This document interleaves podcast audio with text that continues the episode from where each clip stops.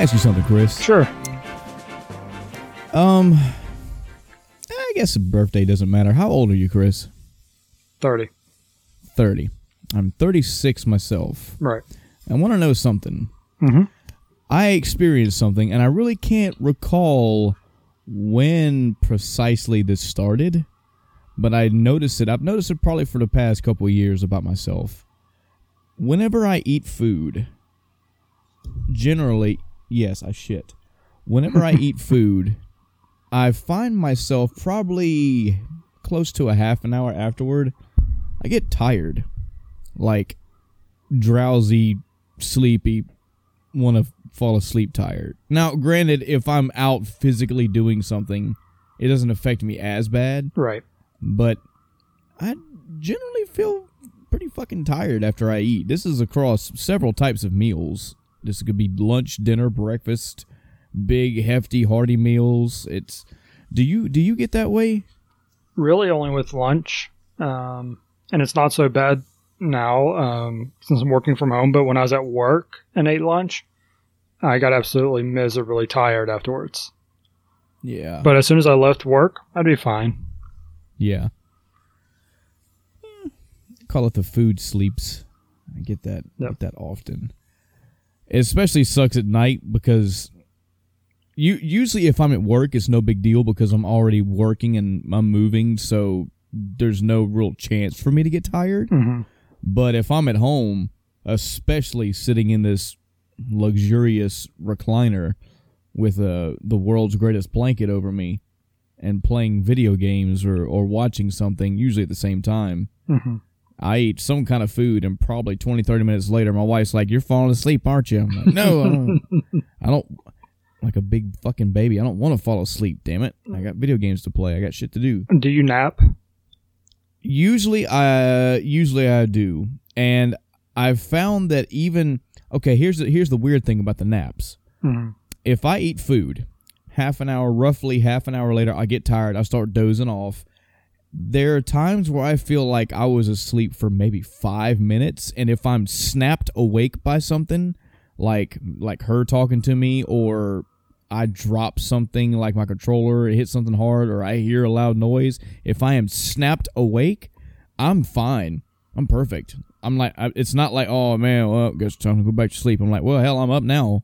But, excuse me. But if I fall asleep, if I just drift off and fall asleep and then don't get woken up except by my natural self, it's I, probably 20 minutes to 20 to 40 minutes. It's weird. Yeah. Uh, yesterday, started playing a game and I got about 20 minutes in and realized that I'd been sitting there not doing anything on the game and had my eyes closed for a bit. Yeah. So I was like, all right, I guess I'll go take a nap. Five hours later. Oh man. Yeah. Oh man. Yeah, it's man, it sucks. Again, I don't I don't know if it's cuz it, it's just a something that happens when you get older or if my body is being different when it comes to food. I almost want to say it's like digestion. Like, I don't know, maybe I don't chew my food enough and maybe when it gets to my stomach it's like, "Oh fuck, now we got to do all the work. I'm to take all your energy and I'm to use all your energy to digest this food because you're a fucking mammal that can't chew his food right. I don't I don't fucking know. Mhm. But it's aggravating because I don't want to sleep that much. I don't like sleeping a lot. I have limited time during the day. I have enough time of the day devoted to work. I don't want to devote more time to sleep than I have to. Yeah, I'm the same way. When I'm off, I want to enjoy my time all the way around. I'm so sorry about the coughing. Hello, everyone, and welcome to the end of time. I'm Michael. I'm Chris. Definitely got to throw that shit out early since it was what, like an hour and a half. Even last further, episode? I think. Jesus. And I was like, who the fuck are we listening to? Mhm. Nah, you knew. You you knew what you clicked. you just didn't know what you signed up for. Chris, Yeah. I imagine just like me, you had a week. Yeah. Let's get into it. Uh, I guess I can go into mine first. Sure. Since yeah. Um, let me think. Let me think. Let me think. A lot of work as usual. As far as anything outside of gaming and then D and D. Uh, so I, I made a note last week that the wife and I were going to go to a fancy smancy restaurant. Right. Uh, one where you spend a lot of money. I did. I spent way more money than I've ever spent on food before. but let me tell you, let me tell you, let me tell you something. So this this is my general overview of this restaurant. Um, I mean, I guess it's uh, Ruth Chris is is the name of it Sure, for those that yeah. are local and those that want to know. It's it's a it's a very formal, uh, hoity-toity. Eh, I mean, I- this it. My outside in look and take of this restaurant, where this was a like five star, everybody in three piece suits, like f- just super formal. You, you seventeen pieces of silverware that you don't know how to fucking use. All this stuff. Um, come to find out, I don't know the actual rating of it. I don't know if it's four, or three. I didn't look it up. I don't care Mhm. to. But uh, it- they definitely wanted you in uh sort of nicer clothes. Uh, no ball caps. I'm sure you didn't have to wear button ups, but they were highly expected. I guess. Saw a lot of button up shirts. Saw a lot of very fancy dresses. A lot of polos. Uh, atmosphere very laid back, low quiet music. The uh, the the staff were all uh, immaculately dressed. There was there we had a, a server and somebody there to handle water and somebody to take care of busing stuff. Uh, lots of people, and I'm I think somebody I'm guessing a manager came to. I saw him go to every table in the area that we were at and ask how the food was and everything. Um, so the atmosphere, the restaurant itself, very nice. Uh, people are like, I didn't fucking tune into them. What is this shit? This is a fucking food review.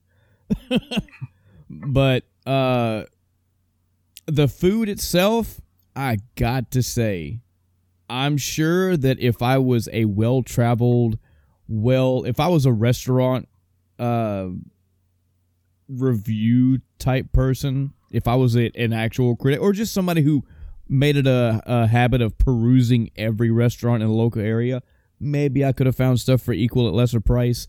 I, I don't know. I didn't do this as a money saving thing. This is something that me and my wife, I treated my wife to for her birthday. Right. And excuse me again. For the price that we paid, I, I, I can't tell you if it was worth it, quote unquote. Uh, but for us, holy shit, that food was good. Uh, she had steak and a lobster, and I had uh, uh, Chil- Chilean sea bass. Uh, I think there was free bread with the, with the food. We had some wine, uh, mixed drinks or two, some stuff. It was very, very good fucking food. Uh, in particular, the lobster tail we had. I don't. I've never had a lobster that good. That was the one thing. They were all good, but that was like, yeah, I fucking worth the money we paid. Right. Um, all in all, just for a formal fancy dining experience, had a good time. It was it was nice to go out and like go to a again a fancy schmancy Mhm. place. Do you think you'll do it again? Oh man, I'm telling you, we want to so bad because that food was fucking good. It's expensive. Like that's probably a once a year place for us. Sure. Uh, if we if we could find some local place that has the same quality and taste of food for a cheaper price, fuck yeah, we'll do it. But yeah, I I was I did not walk out of that place and go, yeah, that was a waste of money, too expensive, not worth the time, not worth her. And it was damn good. It was good. I enjoyed it. Had a good time. The food was fucking great. Um, my car is leaking water, so I'm getting that fixed. Uh, I bought a for those that have followed along so far with the podcast. I did buy a new car uh back in January, and the fucking seal around the windshield is leaking. Took it to the dealership and was like, "Hey guys, I got leaking water," and they were like, "Yeah, you sure do, and it's not on you, it's on us. We'll take care of the bill." So I'm getting that fixed. Nice. Uh, let me think. I'm really trying to think. I haven't watched any movies lately. Um, a couple movies that are out right now that I was thinking about seeing, but I'm so fucking up in the air about it. Uh, one is Pacific Rim Uprising. I think was the subtitle for it. Chris, have you seen the first Pacific Rim? I have not. Oh man, I forget you haven't seen anything. I think you're allergic to movies. Uh, first Pacific Rim, very good, very entertaining, like a four out of five, no problem. Entertaining all the way around. Had a good time with it. The sequel, just from the previews that I seen, it seems very fucking watered down as opposed to what the first one was. Seems very samey in that Transformers movie way of watering shit down, blandish, I guess you would say. I kind of want to keep Pacific Rim tucked away in that nice little memory spot in my mind that it is, and don't want to tarnish it with this movie. I may see it somewhere down the line if I acquire it or rent it from Redbox or what the fuck ever, but I really don't think I'm going to go see that in theaters. The other one uh, is Ready Player One.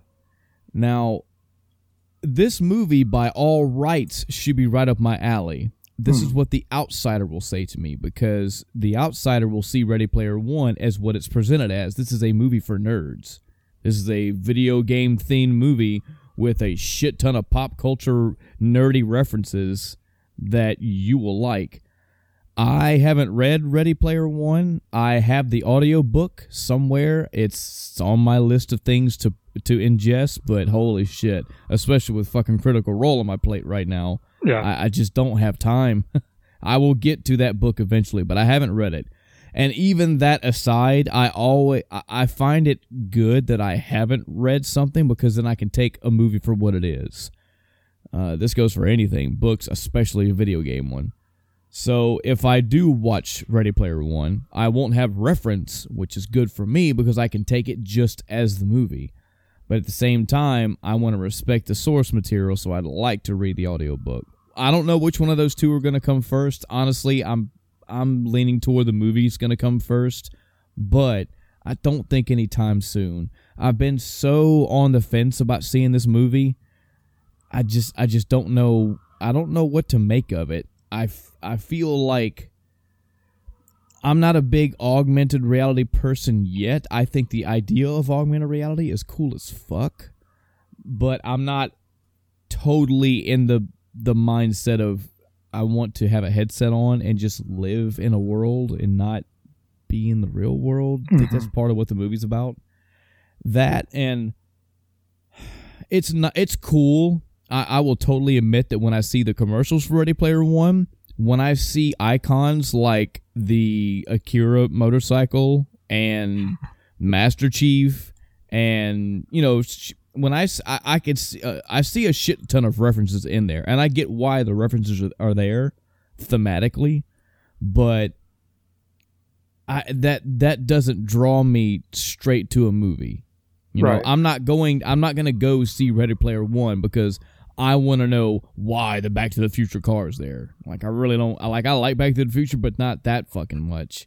I love Akira, but I'm like, all right, well, is it? Are you just sticking a face of something in this movie, or is this, you know, how true are you? To, how serious are you taking it? Uh, I I don't know. I just I don't have a shit ton of draw to see this. I was on the verge of seeing it in theaters, but I don't know. I've heard middling reviews about it, and of course, as it is with every book that's turned into a movie, don't watch the movie. The book was better, or blah blah blah. So mm-hmm that is also a movie that maybe I will get to somewhere down the line. I'm not interested in seeing it in the theater right now. If my wife wants to go see either one of these two, I will go see them. But I, I'm not chomping at the bit to see them. I did see a trailer for a movie today, Chris. I think you need to check it out. I may have linked it on my Facebook page. Maybe I'll link it on the uh, End of Time cast page. But uh, I think the movie's called Upgrade. I've never heard of this movie. This is a this is a random fucking thing that appeared in my personal Facebook feed, and it's rare for me to find shit in that that I that I like. oh yeah, what's this about?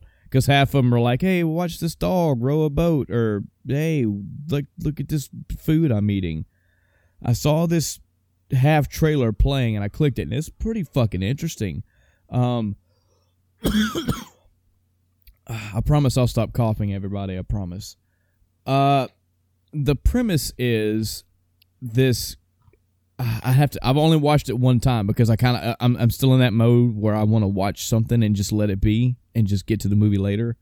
But apparently the guy is I think he gets he gets into a wreck or an accident or something and he's paralyzed or something. And he gets taken to a hospital and a guy approaches him and say hey we got this technology. If you want to walk again you can walk again. And it's a chip that inserts into your spine a la dead space. Think of it that way.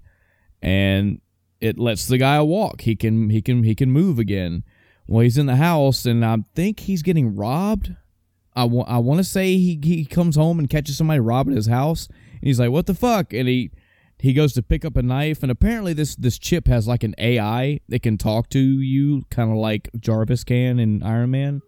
So he goes to pick up a knife, and the AI is like, "Yeah, I don't think that's a good idea." And he goes to swing at the robber, and the robber fucking lays his ass out.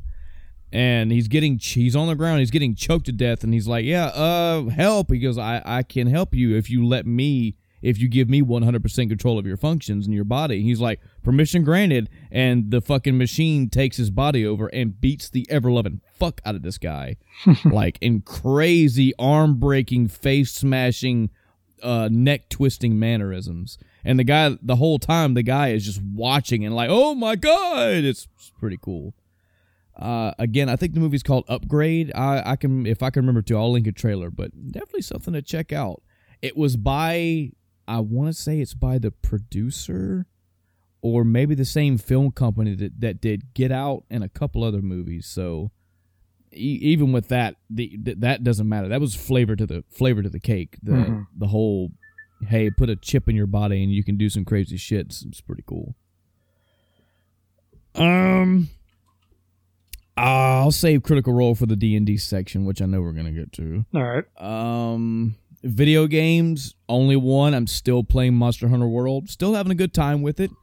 I'm progressing up the ranks. I've still been doing my method, so to speak. I've been doing a lot of fucking uh, join games, jumping in with people, helping them out. But I've also now I'm doing a pretty good balance. I'll do some I'll jump in some games and then I'll go and do some of my optional games. Jump in some more games and I'll go do some of my story ones. I did. Um, I'm old enough. I think I'm allowed to. It's no big fucking deal. I did slightly go research something. Only, and I not really spoiled for myself, but I wanted to. I wanted to know something. I had heard that this campaign was short. I heard the game itself was short. Mm-hmm. So I went and looked just how many quests deep I was in and how many were left to go.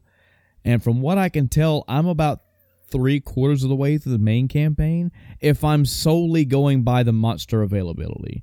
Mm-hmm. Uh, uh, I hear there's a shit ton more to do after. There's a lot more monster to kill. Your fucking monster, your your hunter rank can go skyrocketing. I have seen a uh, hunter rank 134, I think he was, which is that I may be mistaken on that because I thought it capped at 99, but I don't know. I did get paired up with a stupidly fucking crazy overlevel person, which is you know it's pretty cool. It's nice to see the the the weapon and the number and all that shit. Uh, there is a new game plus to it as well, so there's that aspect of it. We'll probably be playing it for for a good while. I'm enjoying it right now. I'm playing it every day when I come home. It's my sink in game right now. And it will tide me over until God of War gets here. We'll see what happens when God of War does get here. Also, this month, I keep forgetting this, and I'm happy that I forget it uh, uh, Avengers: Infinity War does come out this month. I'm so fucking excited. Yep. I do, I do have my tickets purchased. I was the first one of my theater to purchase the tickets. Yeah, not that that fucking matters. I thought it was cool. So, yeah, I think aside from D and D and Critical Role, that's pretty much it for my week. Um, if you want to talk about yours, or if you want to roll in D and D now and taper the other stuff for the end, however you want to do it. Sure, I'll talk about games first because that's not very much. Uh, do mm. the D and D. Yeah, you're a busy man, Chris. My God. Um, yeah, we'll get into that. So I wrapped up Persona Five. I'm now 100% done. All uh, trophies. You know, and that's all personas in game, etc. Um, I went through up to the point where uh, I got the bad ending based on the choice you could make. Mm-hmm. Um, and I, di- I didn't finish playing through because that's where nothing is different. Mhm. after that. So there's really no point. So I clocked at after the credits rolled on that bad ending, 155 hours Nice. for 100% on the game. Um, not too bad. Uh, once I got really into the uh, persona grind of combining and buying and stuff, I'd go out and you know grind some money, go in, uh, combine some personas, and then I got to the point where I was starting to look up, okay, well, which ones can I use the results of, or when I was out getting money, I, you know, inevitably accidentally hit a couple of them and get them automatically. Can they be used instead of what I had on my list? Um, Yeah. Because on my list, I just put whatever was cheapest. So if Mhm. I had to buy them all, it's okay. Well, now I have this persona. Can it be used in this? So that helped me save a little bit of money. Uh, but I ended up with a ton anyway. Nice. Uh, yeah, so I can cross that off my list finally. Speaking of Persona 5, my phone has went off recently and it was Joker saying Doors of Hades. And people turned around and looked at me and I'm like, yeah, that's right. and I'm thinking I'm thinking in my head like wonder what exactly they're thinking. Mhm. Did they, if if they even heard it, if they heard it correctly, what they think they heard. And I'm like, yeah, you tell them you you summon that Doors of Hades Joker. All right. I'm so, still waiting for the day that Ryuji's because I have like six or seven from Ryuji, and I'm waiting for the one where he goes. "Ah!" That's gonna be super fucking loud. I'm like, I don't know. Somebody's hollering about something. So the other game I played after that, I decided to start up uh, Witcher Three. Oh, nice. So I started one, started two, and then I was like, all right, I'm going to try three, see how I like it, you know, and then decide whether or not I'm going to keep with it or go back and play one of the others 1st Mhm. Uh, I didn't get a lot of playtime with it. I think I Mhm. have two hours, two and a half hours, something like that. I Uh, have 298 more to go. yeah, I and I got a little annoyed right before I was stopping for the night too, because I didn't realize that it was going to auto teleport me essentially, you know, Uh huh. to another area. And as soon as it was done, I went back to where I was because I wanted to finish the quest I was working on. And I failed the quest because the time passed. Oh no. I was like, okay, I don't like that. So that's where I stopped for the night. And then yesterday, when I picked the game up again, I loaded my manual save from, you know, an hour prior at that point because I was just relying on autosaves just so I could go complete that quest. hmm Um, so I'm, I've basically gone through the story part of the first area hmm um, which I've got to get caught back up to where I was. But I was actually I turned in that quest and I went to do the other stuff, and that's where I was standing in the middle of a field on uh, Witcher Three, not moving because I was falling asleep. Uh, Yeah. So I only got about twenty more minutes worth of gameplay yesterday before I took my five and a half hour nap. Right. Uh, yeah, so I'll probably be picking that back up uh, when I'm not wrecking my brain and going crazy. Uh, Yeah. Yeah. with campaign stuff. Um, that's it for games for me for the week. Uh, Okay. the rest of my time was spent with D and D.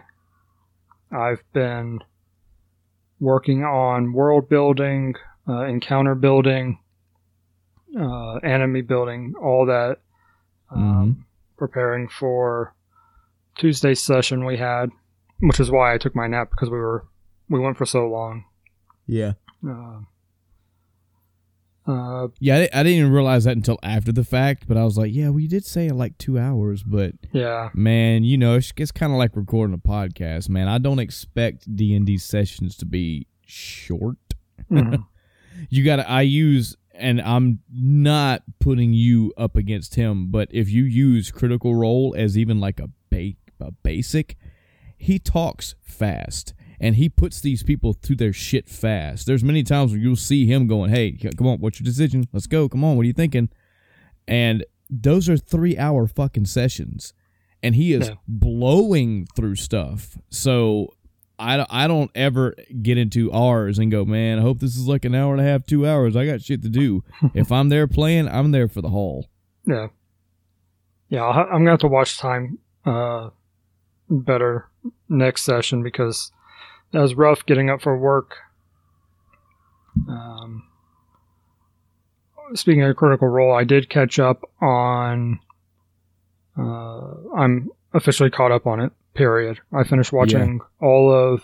I'm trying to think of where I was last time. I think I was done with campaign one and start on campaign two. I'm caught up on campaign two. Nice. And they're supposed to be doing another episode tonight, but hmm they don't even start until like nine Pacific or something like that. Ridiculous. Yeah. Yeah. So I'm definitely not going to catch it live. Uh, yeah. But yeah, so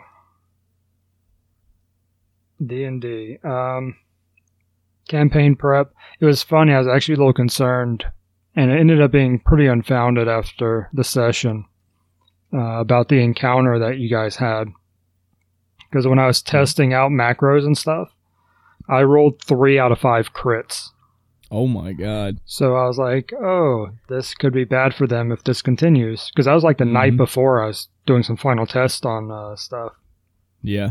Uh, and that's that's one of the reasons that I actually had the NPC offer to heal you guys. Because I was like, they have no healing spells. This is gonna be rough. Um, Yeah.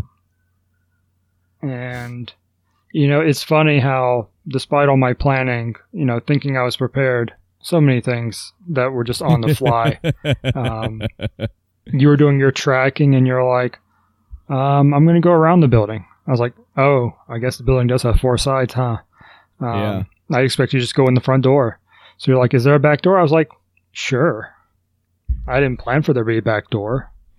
You know, there's just going to be a main area in the office. And it's like, well, the back door wouldn't lead to the office. So now I need this little area off to the side. You know, what's that area for? Blah, blah, blah. Um, asking what kind of neighborhood it's in. I don't know. Yeah, that was so. that was my first like what the fuck moment because I had tracked the guy all the way from the the tavern to that church, hmm and I don't know if it maybe I wasn't paying attention, maybe it wasn't said, I don't know, but he- the one the the uh, rogue was like, yeah, I'm gonna scamper away into this building and hide, and I'm like, building. I was under the impression that this was kind of like a remote church, like not maybe out in the middle of nowhere, but like in a forest or maybe like a secluded area. Mhm. And you were like, no, we're like kind of in the middle of buildings and, and it, we're basically like a town. I was like, well, fuck. If I knew that, I, here I am just walking. I'm. I imagine my character was walking around this building trying to be all sneaky and stealthy, but there's buildings all around me. I imagine people were like looking like, what the fuck is that guy doing? so I was like, well, fuck me running. I guess I'm just now looking for a place to get in. Everybody sees me. No big deal. yeah, I mean, and that's one of the things where the city doesn't really have a design. It's a small village, so there's not a whole lot to it. Yeah. Um, and like when I said that the group went, or that you tracked it, you know, north and then to the northeast, uh, to the northeast edge of town, that only came about because of the earlier question about uh, the seedier places. And I was like, Yeah. sure, there are some slum type areas to the east. That's Right. about as bad as it gets. So when I was like, all right, this, you know, abandoned church would be close to the slum. So I guess it's going to be on the northeast side. Yeah. Uh, I was just basing it completely on the earlier conversation. and the details help because that's six well actually seven people that have seven different views of what they're into Mhm. and you're the only one that knows the reality of it Yeah. And by no, it means make it up on the spot. right right i mean you don't have to say that but sure Yeah. Um, trying to think. It was uh, the whole encounter went very. It was very interesting the way it went. yeah Um, I had expected it to be a little tougher than it was. Um, I don't know if it's just because I'm. it- It's hard to balance encounters when you have a group this big. That's for sure. yeah and Um, such low level too yeah.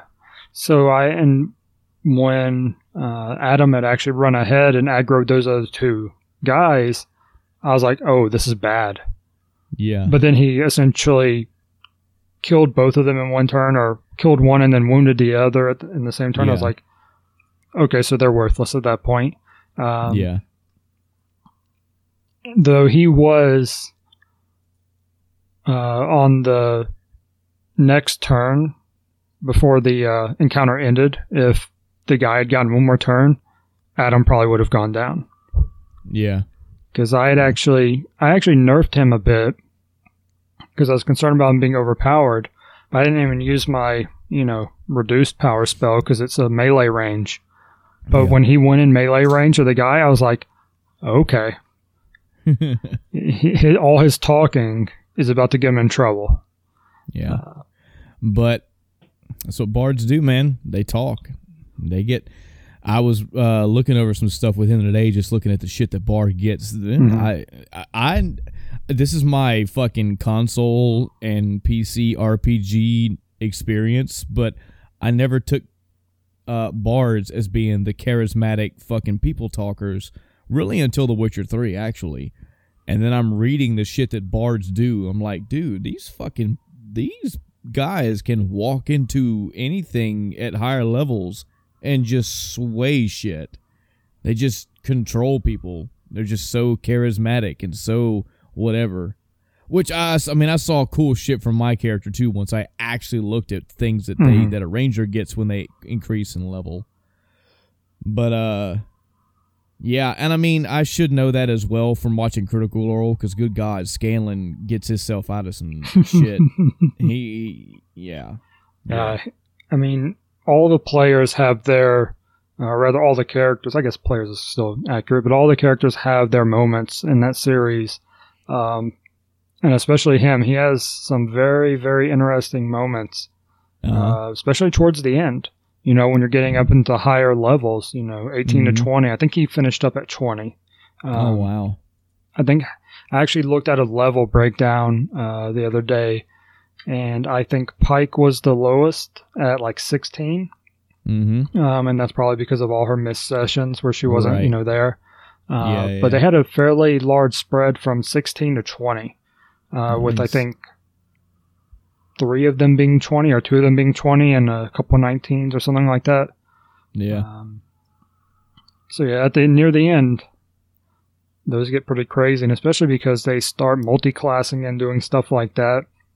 Mm-hmm. So it's like, all right, you've got the ranger, and then he's going to bust out this ability from this other class. Um, mm-hmm. Mm-hmm. And one of the things about them not, you know, actually talking about their leveling and stuff, you don't know they're multi-classed until they use something Right. from that class, uh, right, or until the placard shows up. They usually Yeah. don't show the placard until it's uh, revealed, you know, story wise. Yeah. Even some of their skills and shit, or their spells too, is they they'll just oh, and I learned this, and they're like, when'd you learn that? Oh, you know, I was, had some rest time, and I read the book and got Mhm. it committed to memory. Cool shit. They all play their characters. That's what I like. I like that they all to to to a fault. They all play their character and act their character. That's why looking at the shit that Adam does, I look at what Scanlan does. I look at the talking and the run of the mouth, and I'm like, man, you can get yourself into trouble, and I'll be damned if he doesn't pull his ass out of some shit though. that man, Scanlan, I, I'm up to for reference, I'm up to level. I'm actually on 49 right now Okay. and I think of the 40, 30 something battles they've had, Scanlan has got uh how do you want to do this? Probably like 10 times. It is I'm like you're a fucking bard, but he he gets them and he plays his shit and it's it's fucking cool, you know. Definitely having a good time watching watching the show, watching where it goes. Uh start it's starting to get a little bit drama heavy here and there. Uh, I get more interested when the battles come around, Yeah. and but only slightly less interested when it comes time for the talking. Um, I'm also getting to a information uh saturation kind of, uh, which which is okay because Matt's there, and Matt regurgitates shit for you at the beginning of every episode, and even with their shit that you forget, he brings it back up anyway Hmm. but there are a lot of fucking names and a lot of places and a lot of shit going on. I'm like, I don't remember. Like, I'm I'm having fucking there there are story threads that are not finished, and I'm remembering them, and I'm like, you when are you guys gonna like do something about this thing because this was a very fucking important thing and y'all just kind of let that go. Like, when, Yeah. is that gonna come back around? Like, what? And then who the fuck is that person? So, but it's it the way that they are running the show, both character wise and Matt being the DM. I'm still following along. I get what's going on. It's it's it's very entertaining. And today, this may you know what it may have been the one you sent me as well, but I did watch. I guess is a newer intro video for them. Yeah. Uh, it's the one where they're actually in their LARP gear, kind of. Yeah, That's the one I oh man, posted. that was that. Oh, that was good. That was real good. Not a lot of special effects. Everybody dressed up like their character. And it captured a lot of the aspects of their personalities too. Yeah, yeah. Uh, so many funny moments, man. A lot of a lot of good times. A lot of drama. Not like between the people drama, but like the Mhm. drama in the storyline. But so many fucking funny moments. I, I'm telling you, I need to get better at jotting some down so I can bring them back up. But uh, fucking uh, Grog being dumb as a fucking Goliath barbarian should be, and them playing into it, and him trying to do stuff like uh, uh, Vex uh, asked him one time is like uh. How many fingers am I holding up? She was holding up ten, and he was like, "Uh, six. She's like, "Yeah, yeah, that's." so she's like, "No, no, no, no, you can't. Hold on, let me hold. Let me." She hold up seven. How many hold up? Six. Yeah, that's all right, Grog. Yep. uh, man, yeah, Yeah, and you know, it's it's all about the characters and stuff. If you look at all the things that are focused around them, you know, all the things they're doing. Um, I talked about this a little bit before, but a lot of the things the campaign focuses on are things that their characters are trying to accomplish. You know, yeah. for I- their I, thing. felt that. I felt that recently. Like it seemed like they had a, f- a couple solid arcs to begin with. Uh, spoiler warning for Critical Role, I guess. But right before or around the time when this fucking four uh chroma chroma dragon shit started, Mhm. uh I think Pers uh uh Keyleth went on her quest and then Percy went on his quest and it seemed like uh Grog was about to start his or is fixing to go into his. But yeah, they're they're all getting not special treatment, but they're all getting their story stuff in as well while the overarching stories are going on too. Yeah. That's that's pretty cool. It's really cool. Yeah, that's why I've been, you know, bugging everybody recently more about getting their background stuff in and, you know, trying Yeah. to identify their character goals because sure I have an overarching story in mind, but it it gets very grindy in between if it's like, oh hey, another encounter. Not related to the story, but just something, you know, that happens. Um, yeah. but if you focus on something the character's trying to uh, trying to accomplish, then it now has meaning. It's not just another random encounter to give Yeah. a little bit more experience until the, until the next big guy. Um, yeah, I mean, right now I think you're the only one that I really have a lot of stuff I could do for. Mhm. Um, I haven't actually gone through and checked again today. I don't think anybody's updated um, since our session. Yeah.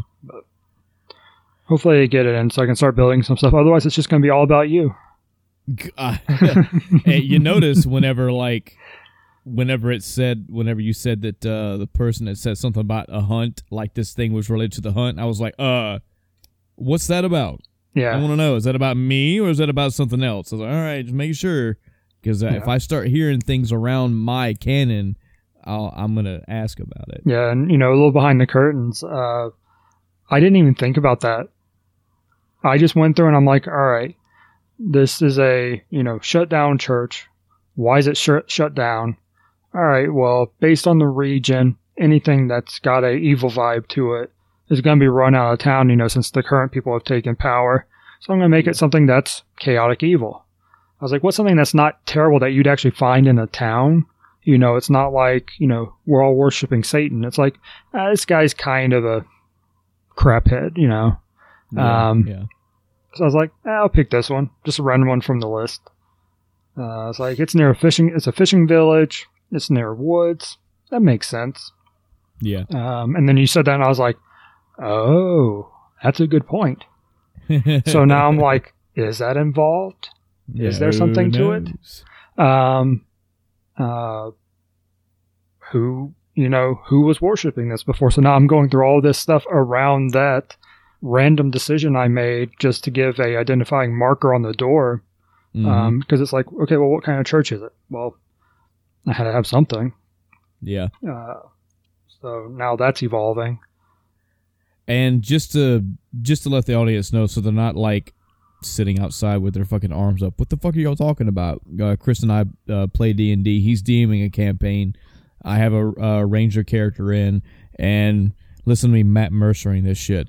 Uh, so last we left off, uh, up to this point, the last the last session that we had, we were in a tavern. Guy came in, said, "Hey, you guys want to check something out?" And I went and scouted some tracks. We went to this old abandoned church. We made our way downstairs, fought a bunch of dudes, and won the day.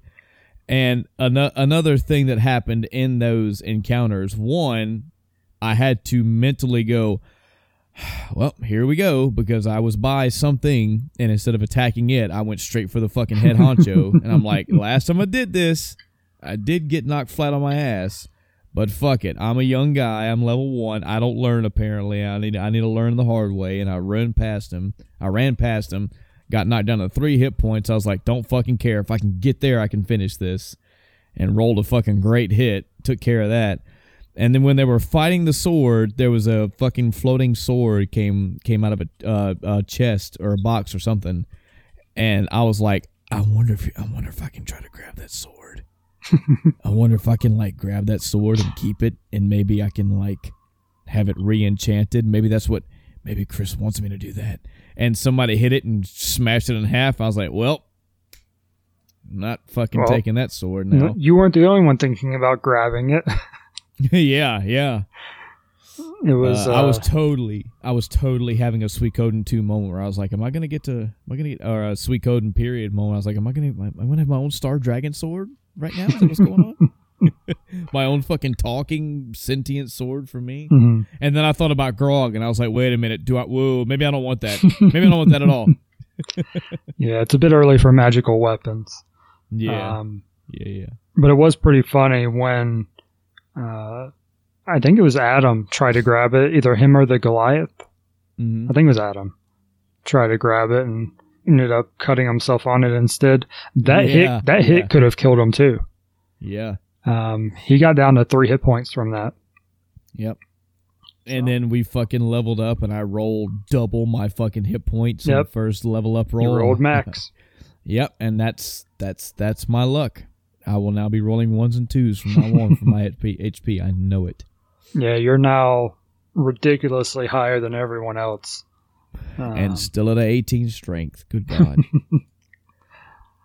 uh, well, that's pretty good. So yeah, very good. It was also cool going through uh, on my own and leveling up my own character. mhm. Uh, thanks for the tip for the reminder about the t- the, the double handed thing. Yeah. but yeah, just I mean it's it's not, and I I don't have a frame of I don't have a comparison for four and three and three point five and all that because I've never played those, and even the ones that I did, I've forgotten all about them. But as far as like the leveling process seems very fucking simple. You can literally go to your class page and that's all you need. Yep.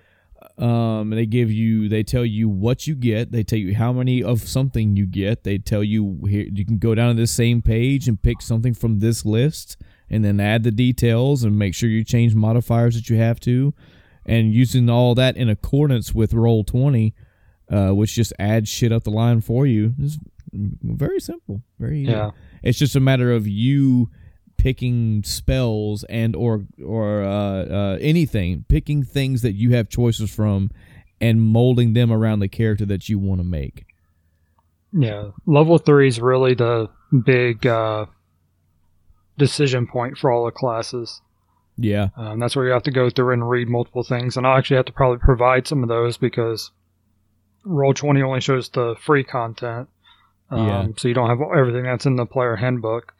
Mhm. Um, so I'm gonna have to go through and compare those and you know list things out. I'm guessing we're far away from from uh from a beholder, so that's good. Which Yeah. okay, when the outside world sees D and D, they usually see a beholder.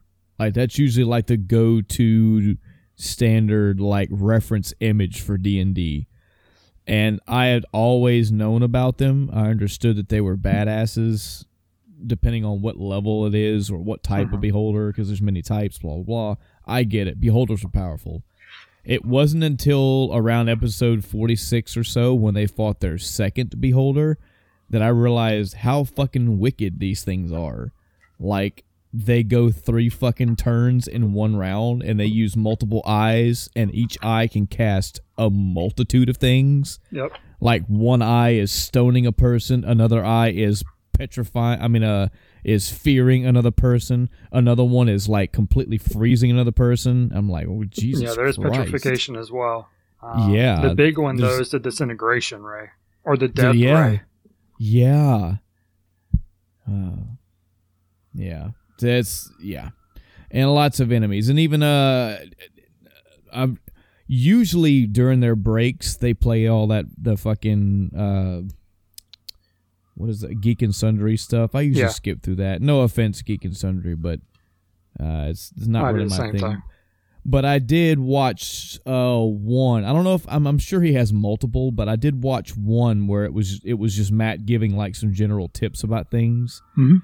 And he was uh talking about uh uh like uh battle battle uh, building or something like that, encounter building. It's like, yeah, if you go through there's a multitude of books which we know there's a fuck ton of reference books for D&D things. Yep. Yeah, but if you're building a monster and you have an idea for one that doesn't fit the archetype, just fucking make one up. Make your own parameters. You can have whatever the fuck you want in this game. Yeah, that's why like I mentioned I nerfed that one because it, was uh it could one shot anyone basically. hmm Uh, so I nerfed the spell to be still pretty deadly. Uh, Yeah. But since it's you know melee range, it's not as bad. Uh, except for for you know people that should be in the front lines with more hit points anyway. Yeah. Uh, but instead of you know just not using that enemy, I was like, I I want to use this enemy. This is you know this fits the you know uh, NPC bad guy I want to have. Mhm, Uh, everything mhm. else about it was fine. I just need to nerf that one spell some. Yeah. So yeah, we got another session coming up next week. I'm interested. Uh, not interested, of course. I'm interested. Can't Mhm. wait to play. Can't wait to try out my new shit. Hopefully, I'll get to use my new shit. If not, I will eventually. That's for sure. Yeah, I mean I've got the I've got everything planned up to the next encounter. I'm just kind of trying to figure out what to do from there. That's kind of my sticking point.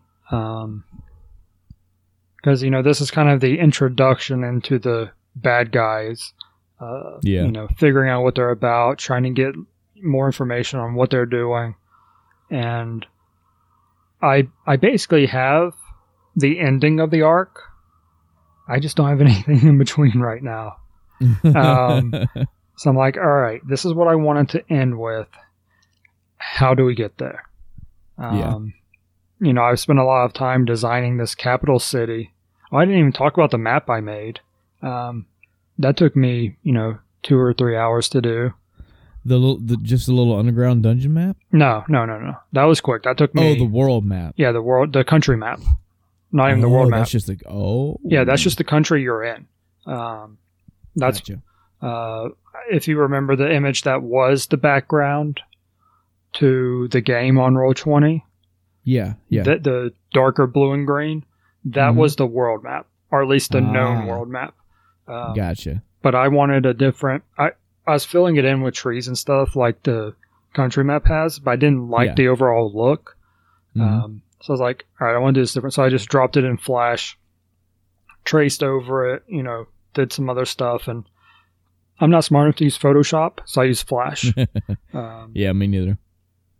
i'm pretty happy with the result Yeah. um, i didn't label anything it was funny uh, because one of our players was like oh i want to go to this place she had no idea that's where you guys are. So I was like, we'll see. Because I, I mean, I just introduced the name of the inn this last episode, um, and that's just because I wanted to give it a name. Uh, someone had said something that was remotely related to it. I was like, oh yeah, that's the that's the hidden magpie. Now you finally know the end and where you're at. yeah. Um, still don't know the city name. Still don't know anything about the country. Um, which I probably should have introduced some of it at the start, but we just kind of jumped right into it. yeah. Um, yeah.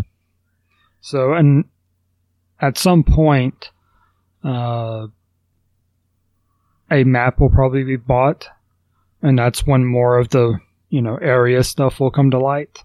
Yeah. Um, so yeah, I'm sorry it's taking up uh, your video game time, man. it's, it's not good.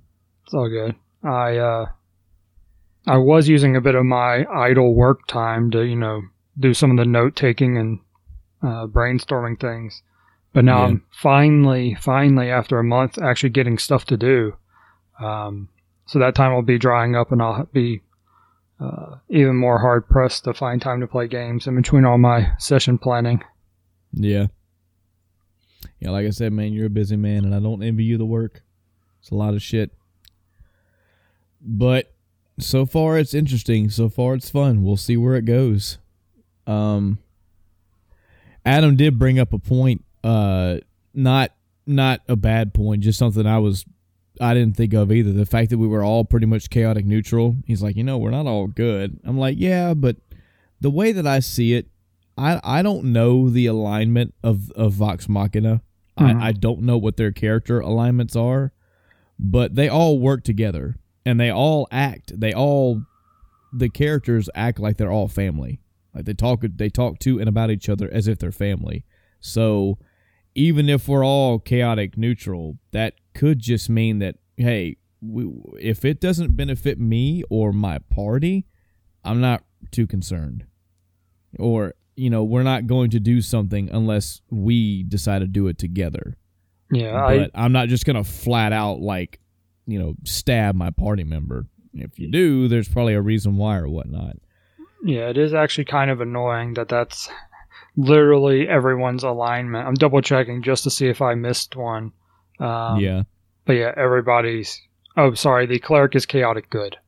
Um, yeah, But yeah, it's it's be. And I mean, it's all based be, basically because that's the you know the type of character they want to play. They want to be able to do things that they want to do right. and not worry about oh is this good or not you know it's, Yeah. do i want to do this okay i'm going to do it um, but we aren't running an evil campaign so Right. that's something that you know i mentioned before that if we wanted to run an evil campaign we would start off with one like that um, Yeah. so if people get too crazy there will be repercussions yeah. so I, I I feel that it's I don't I I as an outsider as a newcomer to D and I just feel like the alignment as far as the party goes, I don't think it shouldn't have any effect. I mean, if we're all if we all become aligned for whatever reason, we could all have our own motivations behind whatever we do, but over time, natural cause is going to take over. mhm. You know, there's going to be enough times of you putting us in, like after our seventh battle, you know, where I have to go cure wounds on somebody, or the cleric pulls somebody out of a pit, or the barbarian jumps in front of a fucking de- of death fireball for somebody. It's going to come a point where, like, look, we all stuck together. We've all helped each other out. None of us have been like, oh, well, that arrow was coming right for your forehead. I went for the bag of gold instead. You know, there's gonna come a point where uh, we're eventually gonna be like, man, we're we're fucking tight. I'll look out for that guy. The our fucking bard has already saved my ass, Mhm. and I've kind of repaid him by giving him an item that we found. But there's gonna come times where that's gonna happen again. Somebody's gonna help the bard, and around and around we go. And even if we don't have some centered, we are we have all decided we're gonna do this thing together. There's gonna come a time where after enough rallying together, we're gonna be like, you know what, we make a pretty good team. We should we should pursue some things. Maybe we can go find some treasure. Like, look at Critical Role. I'm sure that it. I've got the idea that they're they have status. They've. I mean, they said it several times that they they're that Vox Machina have status amongst people now. Like they're Mhm. known across areas. Yeah. But when you break them down individually, like look at uh look at Vex. She's she's like always out for money. She's always out for gold and stuff. Like when you would think you should not be looting bodies and shit, she's like, I want to go check stuff out. And the other party's like, uh, we need to get out of here. Yeah. But that doesn't drive the party apart. You know, they don't just kick her out or they don't just, oh, I'm gonna go do my own thing. If an enemy popped up, they'd all be they'd all be banding together again. Yeah, there are So- definitely moments where they they get close to alignment shifts, and one character Yeah. actually has one Oh, Um, really? before the end of it. Uh, hmm Not to evil, but from I believe good to neutral, Mm. um, because of certain decisions being made. Uh, yeah. up to that point, and then there was one final decision. It was like, okay, that was a dirtbag move, and Yeah. they didn't announce it on the thing. I didn't realize that that person actually had a character uh, or a alignment shift until Mhm. I was watching the wrap up at the end of the campaign that they did in between uh, the two campaigns. Wow. They're like, oh yeah, uh, that you know alignment shift was because of X and Y, and you know it was a long time coming, but yeah, it. I mean, it didn't really change anything, but it was a way of letting the player know, yeah, you're uh, you're definitely headed towards the other side of the spectrum uh, if you keep this up. Yeah. Yeah. Excuse me. And it is something I've thought about, you know, again, just talking about the character alignments and who we are. And uh, unfortunately, I was there for a couple of these characters' creations, and I've heard in passing them say things like, "Well, I'm just going to be a dick character," or "I could make this character." I'm like, "Yeah, but I, j- even if that's the type of character you want to be, that's the type of character you want to be. I think eventually the party dynamic is going to overrule that. I mean, eventually, just over experiences. You may jump in here thinking that you're just going to be the guy that's actually stealing from everybody and waiting for the time to backstab somebody, but I don't think that's the type of campaign Chris is going to run. And I don't think, uh, I think over time, that's just going to be a foregone conclusion. I feel like eventually you would get to a point if you were literally making a backstabbing character where you're literally out to fuck the party over, you're probably going to get fucked yourself. Unless you have a way to get out of it and beat all beat off everybody, which which at that point, I mean, why would you? I, I don't know. I don't see that in this campaign. Yeah, that's From- usually something that's established early on between the DM and a player. Yeah, um, that hey, you know, or maybe later on it's like I'm getting tired of playing my character. You know, I want to play a new Yeah. character. Um, Yeah. Maybe we can have this one exit by betraying the group or something. You know, and then Yeah. running off. Um, we did have a little bit of a conflict at the end of our session uh, between some characters, and that's interesting. yeah, Um, I mean, I think it's hard enough to get a group of, you know, chaotic neutral characters to come around some sort of cause because, you know, everyone's concerned about themselves. Mhm. Uh, so, you know, what what's the sticking point? Sure, you know, like you said, you get that, you know, uh, those individual relationships based on, you know, saving someone or helping them or, you know, not screwing them over, maybe, you know, something Yeah. like that. Yeah. Uh, but as a whole, it's going to be very interesting to see what the reason is this group is sticking together. Yeah. I mean, don't get me wrong. The the freedom of the D and D uh, system as a whole is massively appealing to me. This is this is open world RPG video gaming. That's that's that's the way that using using my video game knowledge. That's what this is. Complete freedom, almost sandbox in a way because Mhm. you can make whatever the fuck you want, provided the the DM allows it and the rules can can follow through with it. But even saying all that, I'm not a PvP person in video games. I don't want to play a PvP type campaign. Yeah. If somebody's acting out of line, my character's not going to be like, all right, well, let me take a couple days in my character sheet and figure out ways to thwart your character. it's not, look, you, you're either with us or you're against us. like, you drew a blade on that guy, you stole money from her. Like, I, I, I'm not aligning with you, and I'd rather not party with you. So get in line or get out. And it, I don't know. Play people can play how they want to, but Yeah. I'm uh, I'm hoping that people I'm hoping that our party members will be the come around to the lighter side of things. Not well, and that's that's actually saying it wrong because no, I don't I don't think anybody's on the dark side of anything right now. Even even with us having a pair like shady looking characters, like I guess we have a rogue, so we have like a thief type character, but Yeah. I don't I don't take anybody yet as like, mm, gotta watch for that guy. None of us know each other. You know, Mhm. if you're looking at this game from an from a eagle's eye view, looking at these people from on high, none of these people know each other. So everybody's on kind of a clean slate right now, pretty much, and everything they're doing is marking for or against themselves.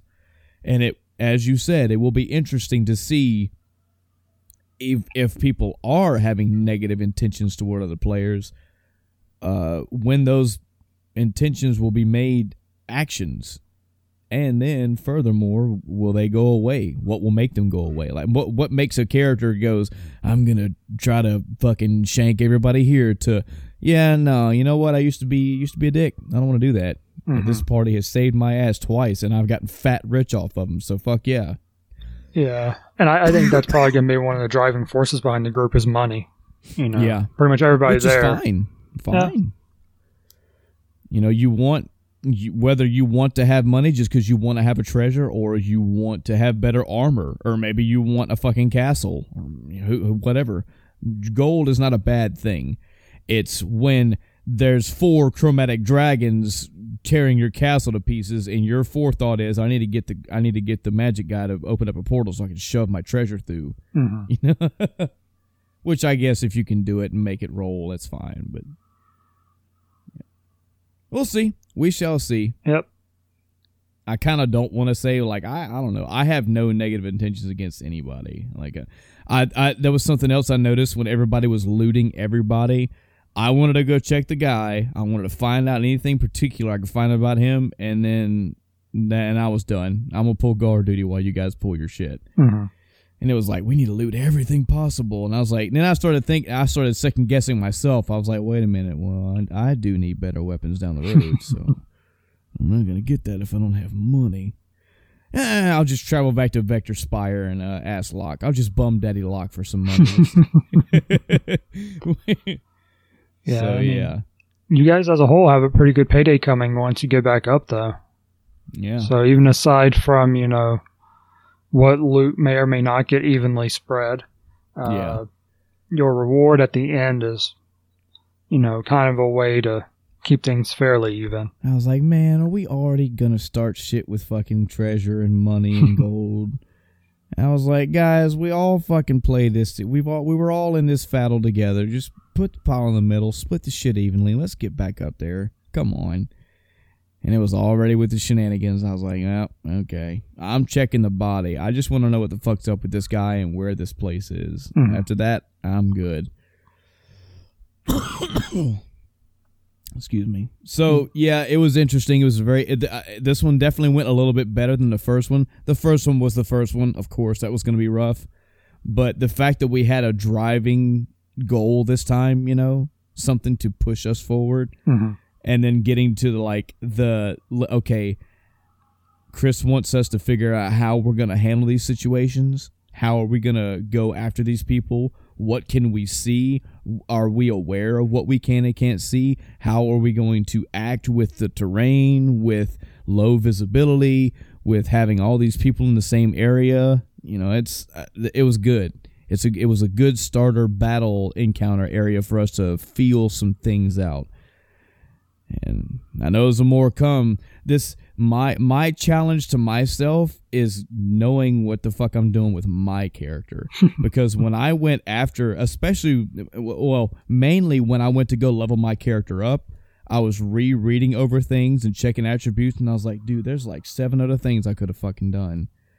I could have had. Uh, I, there's these other things I didn't even fucking pay attention to that I could have added to it, but that's okay. I've leveled up. I've got new attributes. I've kind of committed to memory what they do. So maybe next encounter I'll be like uh just w- a, one just one example. My favorite terrain was grassland. Did did we not travel over grassland to go from the tavern to the church? Uh, technically, it's an urban environment. Oh, okay. Well, okay. Well, I but see the fact that I didn't even think to ask that that that's also what I meant. Like I I should have asked that. Maybe I had favorite terrain because if I did, that tracking for me would have been way easier. But it was okay. I made the tracking work anyway. Dude, I was making all my rolls for yeah, things too. you nailed all your rolls. None of them could have been any better. I was like, dude, this is not. I don't like blowing my luck this fucking early. Holy shit. But and then I capped the night off with doubling my HP. So cool, cool beans. And that's huge. Yeah, yeah. Uh, are you prepared for the next week yet, or it's still some still work in progress? I mean, I've I've got the next encounter, um, and I don't know if there should be something in between, hmm um, or not. I'm a little concerned that it'll be kind of short if that's the only encounter. Uh, hmm But like I said, I don't have anything planned for after that encounter yet. Uh, Yeah. So I've got to decide. That's kind of the turning point. You know, is there more for you guys to do in this city, or is there going to be a driving force to get you elsewhere? It's also the fact that there's six players you're working with, so they may make their own thing to do. You Yeah. know? Like not saying this is what you're doing, but if we're going back up top and then we immediately get into another fight, that's one thing. But if we go back up top and then we go we have a choice. We could go deliver the heads to the guy or however the fuck we're doing this. But then the party could be like, wait a minute, before we do that, let's go back to the tavern and talk about how we're going to do this because maybe the bard wants to talk about how we can swindle more money out of this. Or maybe the rogues want to talk about a way that we can get in there and just steal the money. Like, who knows? And you're like, I actually, if you guys would have take four steps to the left out of that fucking church, we were in a fight. You know, you, you never know because people are going to do their thing. Yeah, I do hope that um, when you guys do go back to a tavern, that we get more of the, you know, inner party stuff. You know, Yeah. dialogue and talking and all that kind of. Because I think there was kind of an opportunity um, because you, uh, and I have to go back and retcon this, but you actually shouldn't have been able to read that. It wasn't supposed to be abyssal; it was supposed to be infernal. Um, Oh. so I'm gonna have to go Yeah. back and update that and let everybody know. Uh, Yeah, I was like, "Are you playing to my character, Chris?" No. Abyssal. Abyssal's pretty fucking out there, random for a language, and it so happens that that's what this is. Yeah, it was actually supposed to be infernal, and there is a reason for that. Um, so it not being that um, isn't a big deal at this point, but it Mhm. certainly would be. Um, it wouldn't align with things later on. Yeah, I'll say that. yeah. Um, I, I, not talking about my character, but me as a person, I would like for us to go whenever back to the tavern and have some more interpersonal talk. Mhm. But again, f- talking from my character's point of view, we're still all a bunch of nobodies to each other. I mean, even if we took this mission and went to get some gold, when we get back to the tavern, it's more like, hey, we were all involved in this one thing. There has to be something or some things that are making all of our heads turn, that are affecting all of us simultaneously and driving us all to be together. That is when they're going to start talking. Because right now, I'm going to go back to that place, get my money. Hey guys, it was fun. I'm going back to the tavern. I'm going to go sleep with my gold. Mhm. We'll see. We'll see how it goes. Yep. I'm I'm in the party dynamic mode though. I, I'm interested. I can't wait. Good.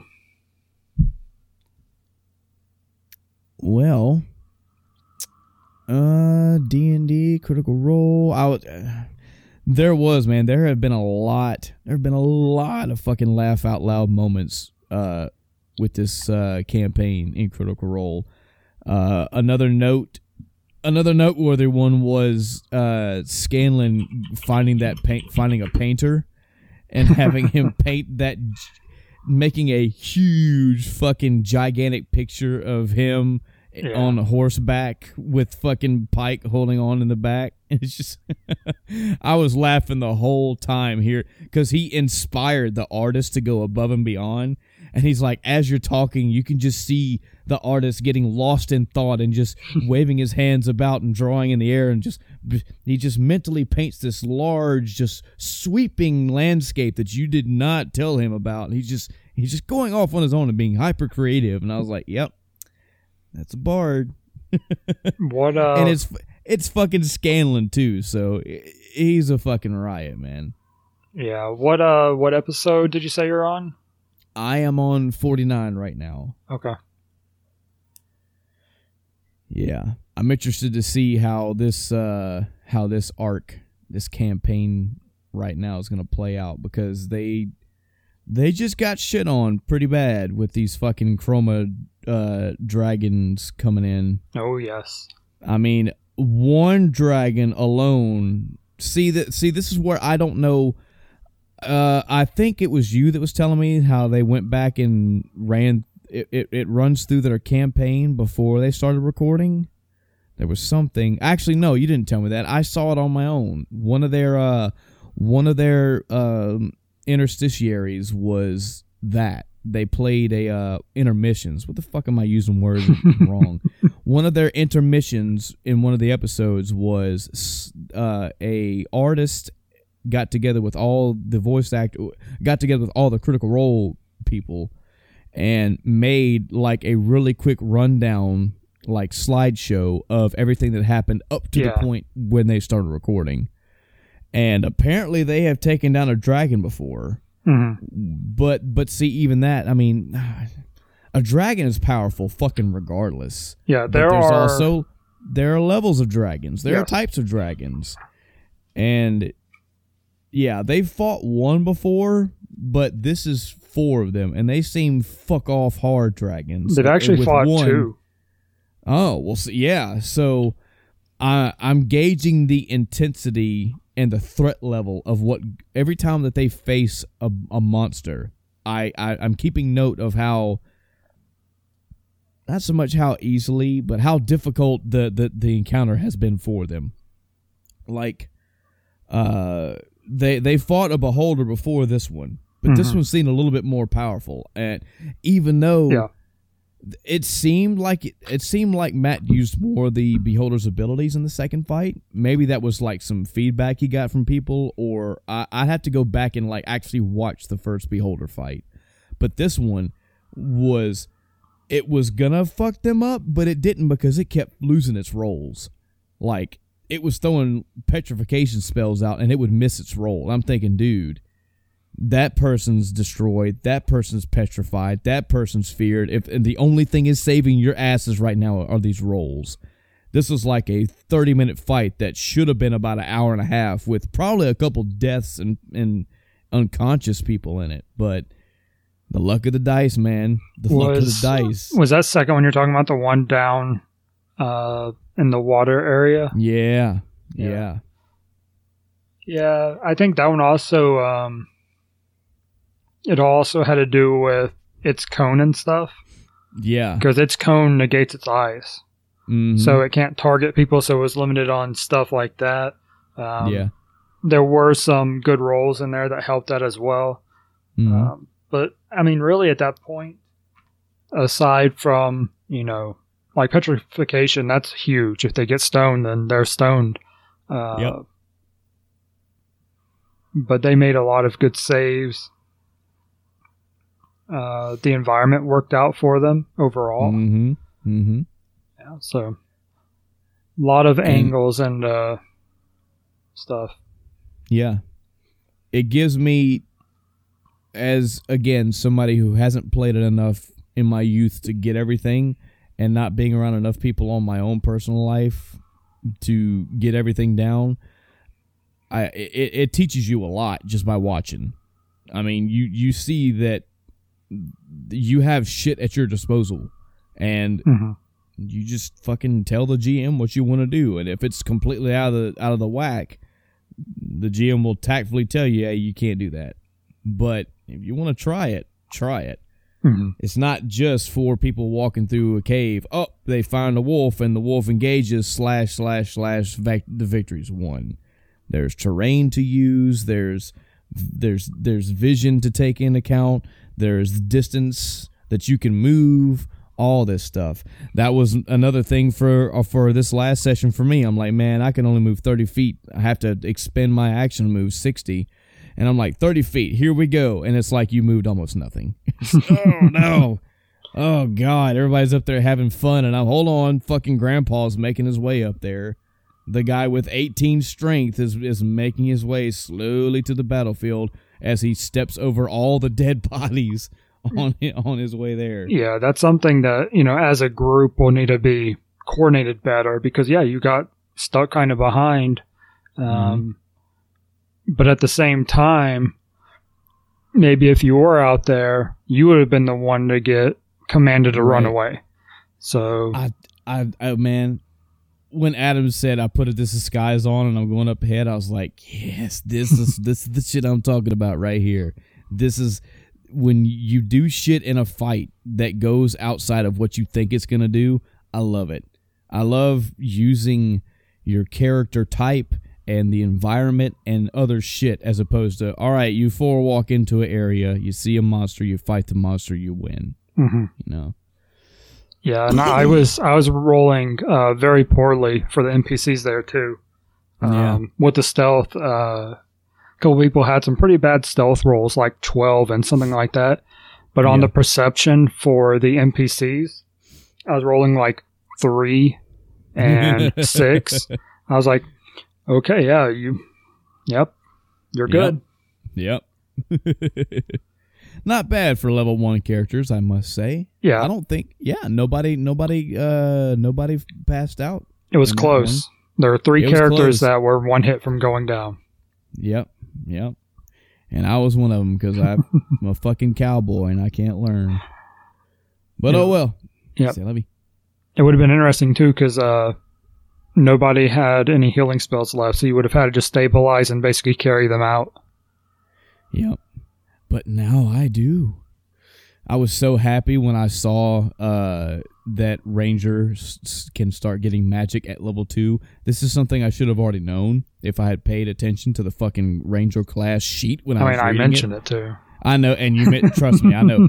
I was so I've been so intent on me not being able to use magic the way that a Witcher can that I just kind of blew it out of my mind. Like this is gonna be this is gonna be some Final Fantasy one bullshit where the fighter can use magic, but it's like level thirty before you can, and by that point it doesn't even matter.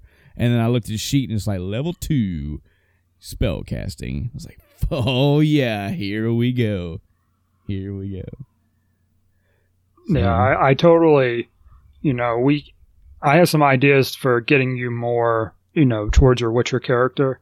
Mhm. Um, but I made a joke about it earlier, but I don't want it to be all about your character. You know, there's six of you. yeah. So while I have these great ideas for your character, I'm really, really, really, really want other people to give me more stuff to work with, so I can be like, all right, here's your, you know, here's Jowie's uh, thing that came up. You know, you can either do that, focus on the main plot, or you know, the bard has something going on. You know, you could Yeah. resolve any of these three things. What do you want to do? You know, what is Yeah. the group going to make a decision to do it all together, or are people going to go their separate ways? You know, what's what's going to happen? you got to use it. You have to use a cattle prod. Okay, you just have to.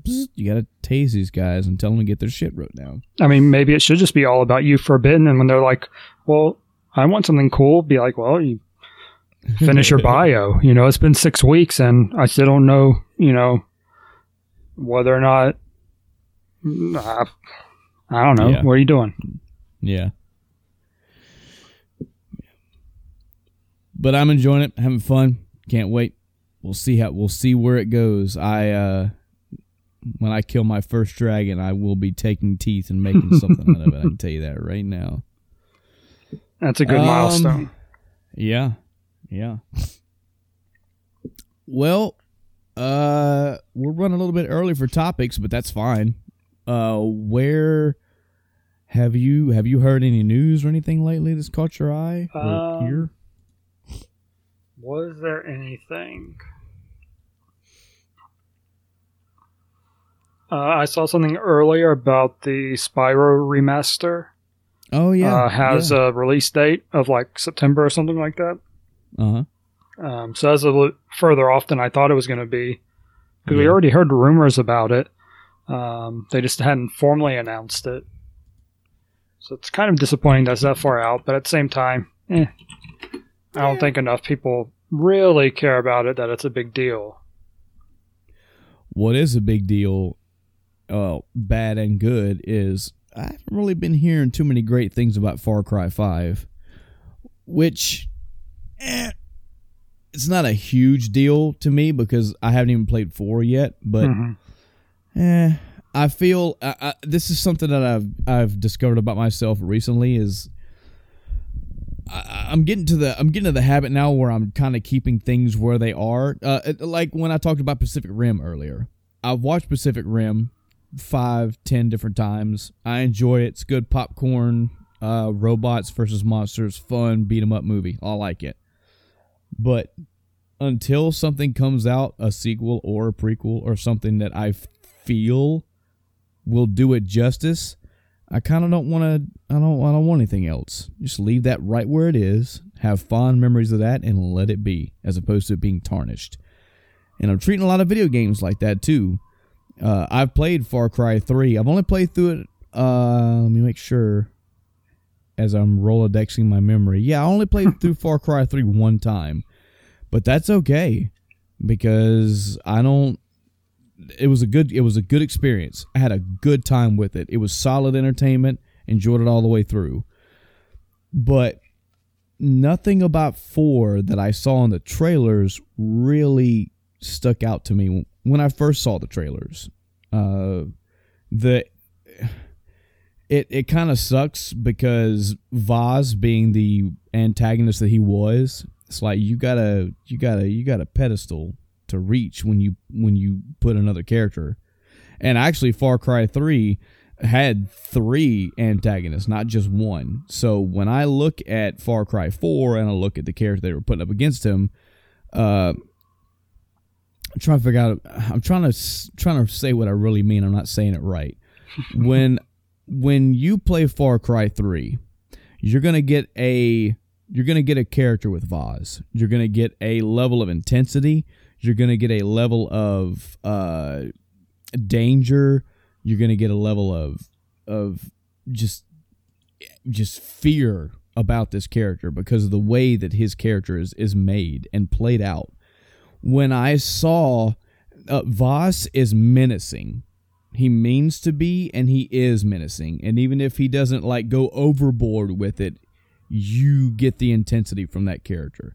When I saw the trailers for Far Cry 4, it felt more like they were trying to make that character intimidating and intense and it wasn't hitting it's a mixture of i've already got that character from Vaas and also you're trying to just go overboard like you're just trying to be another boss, and you can't. I'm sorry.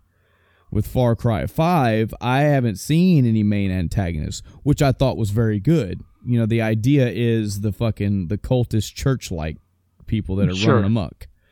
But maybe that fell short for me because i'm like well now you don't even have an antagonist that i see and i'm sure there is i'm sure there's one or probably maybe even multiple uh large antagonists in far cry 5 but with me not being enticed enough to play 4 and now hearing middling reviews about 5 I kind of just retract all the way back to three and just wrap my arms around it and go, it's okay. I'm just, I'm just going to keep you. I'm just going to keep you right here and be totally fine with you just the way you are. Don't, I don't need to worry about the other ones.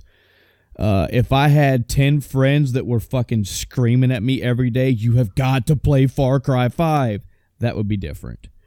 Mostly what I'm hearing from trusted sources is, meh, it's a playthrough. Meh. Yeah.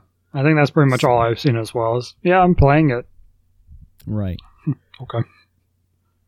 Uh, I'm going to ask this for probably the seventh time in this podcast, and I'm not going to remember the answer this time either. So deal with it, Chris. Do you right. own a Switch? Yeah. You do. I mean, you know that because I played uh, uh, Odyssey and uh, the XCOM Mario know. thing. Yeah. I'm I'm living in the shoes of our audience. It's everybody's first time. Sure. but um I'm looking at the library of the Switch right now Mhm. and I could squeeze 5 games out of that library that I want to play. Uh of and and I'm even cheating by using uh Breath of the Wild hmm even though I've already played that on Wii, I'm still going to say that that is a purchasable reason. That is a purchase worthy reason for the Switch. Like I would totally be fine with you saying I went out and bought a Switch just to get the Zelda game. Mario Mario Odyssey, again, I, it was it was still good four four out of five for me, good enough. Uh, and I, I still prefer Galaxy and all that, but I, that is also I I that is a desirable game for the Switch um after that i'm really having kind of a eh time trying to find other games and now i'm looking at the library of upcoming games that are coming out at least the ones that are known to be coming out for the switch. Starting to see kind of a dry well here. Um i know metroid's coming. I know Mhm. that. We would all love to have uh a new star fox game but i don't think there's been anything official on that end yet. No, of course so. there is yeah uh, of course there is a smash brothers game coming which Mhm. that's great but i'm not the world's biggest smash fan i would just buy it just to support shit i guess but not seeing a fuckload of games on the switch that i want and it's not immediate that's fine because i've never and and still not the guy that wants the hottest newest have to have Mhm. it's more like I'm I'm hoping that in the next year or two, my Switch library is going to be about ten games and not just two. Technically Yeah. one. I mean, I I think that's kind of what it's going to be. I mean, I kind of Mhm. felt that way about the Wii U as well. Mhm. Um, and the Switch shouldn't be like that. The hardware is, you know, awesome. It's, you know, Yeah. a great step as far as that goes. But gotta have some more games. Um, I don't care about Splatoon.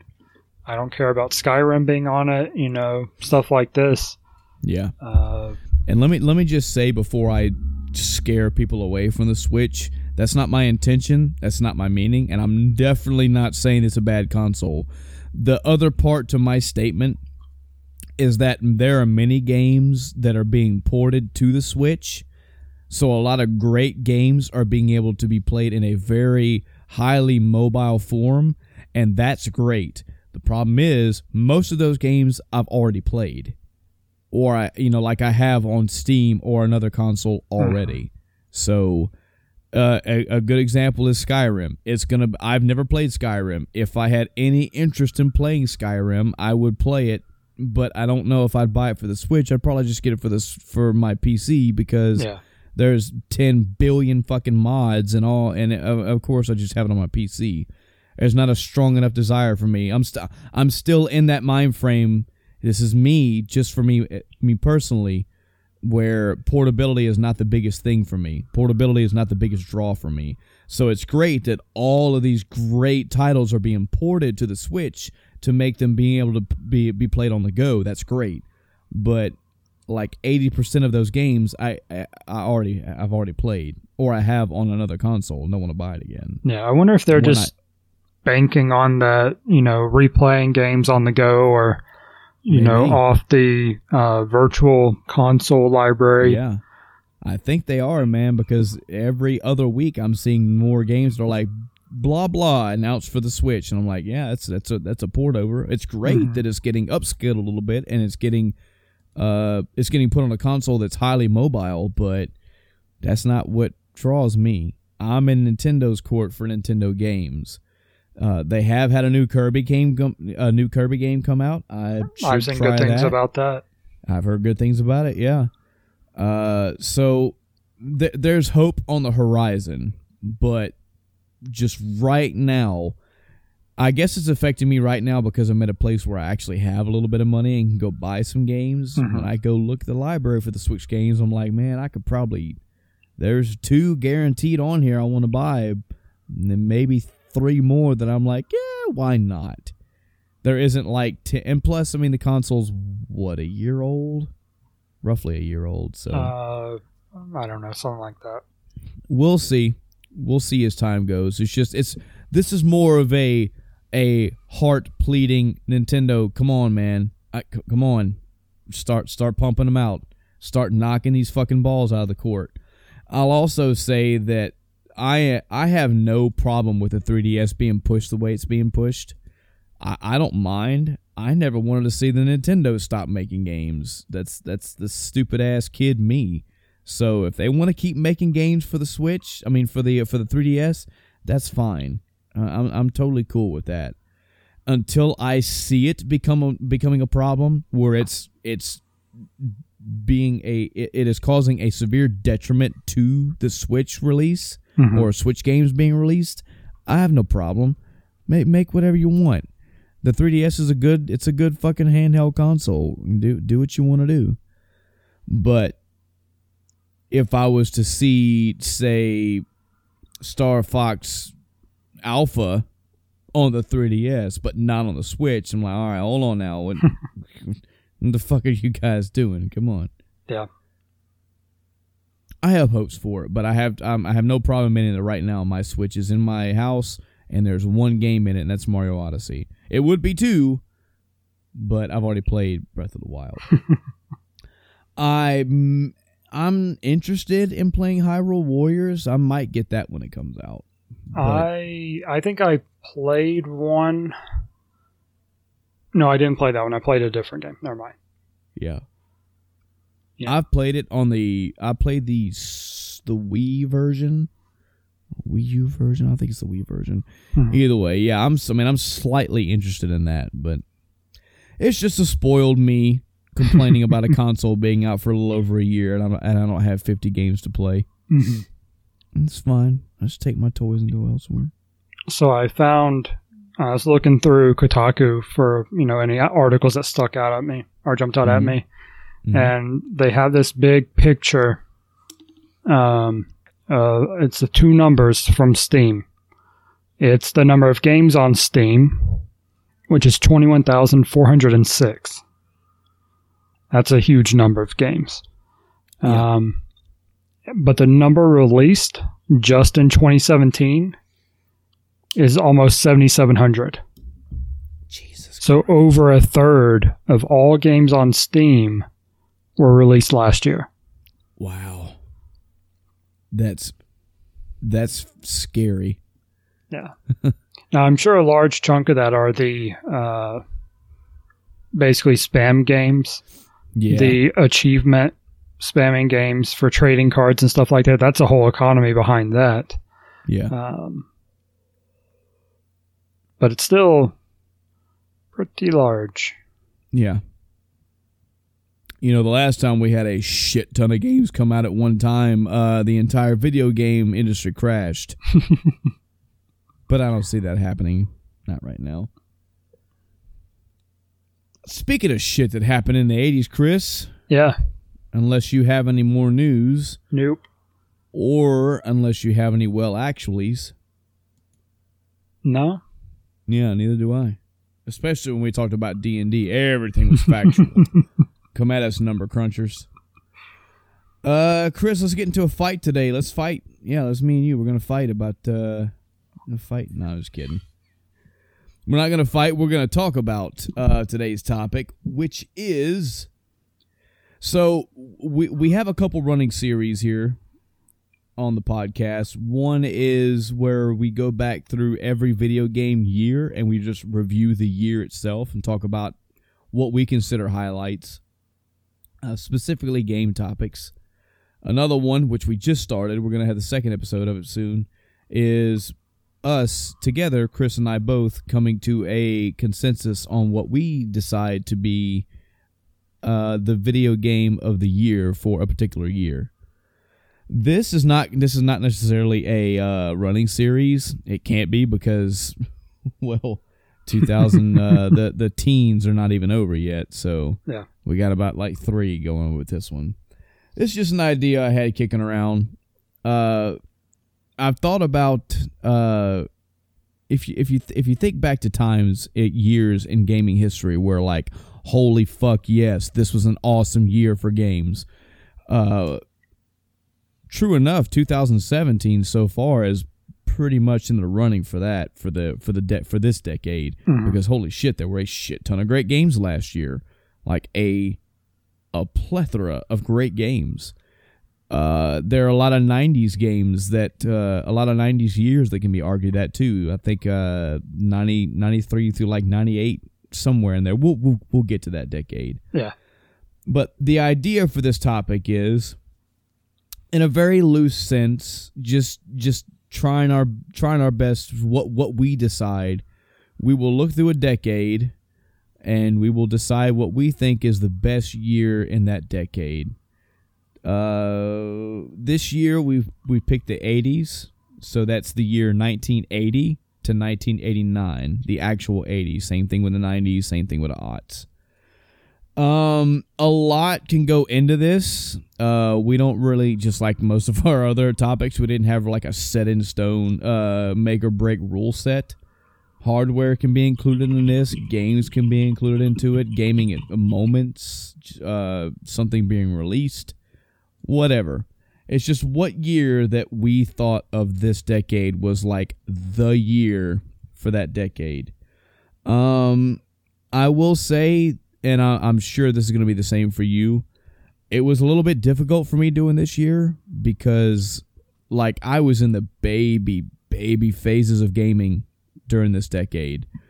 I was not hyper aware of all the gaming going on around me. Gaming was happening around me as a as a person.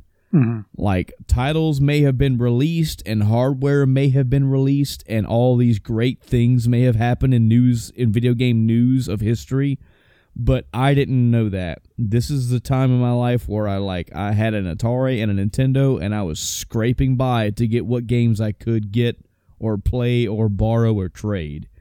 Uh, I wasn't just vigilant like I am now of like just keeping everything in check. So when I went back to these years, which we've already done, you can check out some of our previous episodes to check out our uh, games of the uh, the, the the the games that came out in these years. Um, a lot of it was like just kind of like it was when we reviewed the year. It's like, man, that came out that year. Holy shit! And again, not having a, a really strict set of rules, just going by what I f- I, I have to kind of I had to kind of feel for what I felt was the best year for this decade. Maybe in the '90s, maybe in the aughts as well. I could probably do a better job because I have I was around then and shit impacted me more. Mhm. But just looking at some notes I have here, just a random example. Uh, Metroid came out in '86. I didn't fucking know that. I I'm I'm sure sometime in 88, 89 I played Zelda fi- uh Metroid finally, but that's a fucking stellar that's a stellar game. That's a hallmark staple game franchise from Nintendo. That was released. You know, I, I wasn't aware. I didn't know. I wasn't I wasn't privy to all that. Um so the way that we're doing this, uh, Chris and I talked it over, and instead of it being a strict end of time cast, vote for the best year of the decade.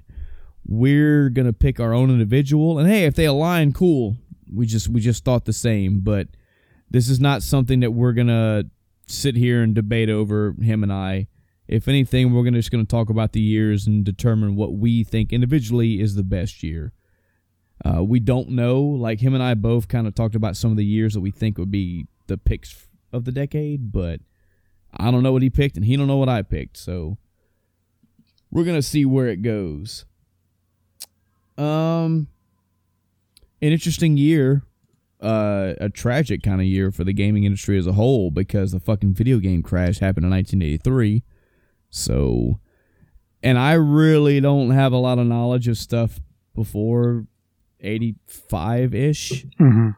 I mean, you got to think 85 somewhere but somewhere around 80 85 86 is when I got my Atari and I had played some random games here and there. So shit that happened in 79, I don't fucking know. I didn't know that there was a fucking video game crash of 83. I was I was 1 year old. I was negative time, 4. Yeah. so by the time that I even started actually getting into games and playing them randomly, that shit had already passed. Mm-hmm. The NES came out in fucking 1985. So a year or two later, I had my first like Atari and Nintendo.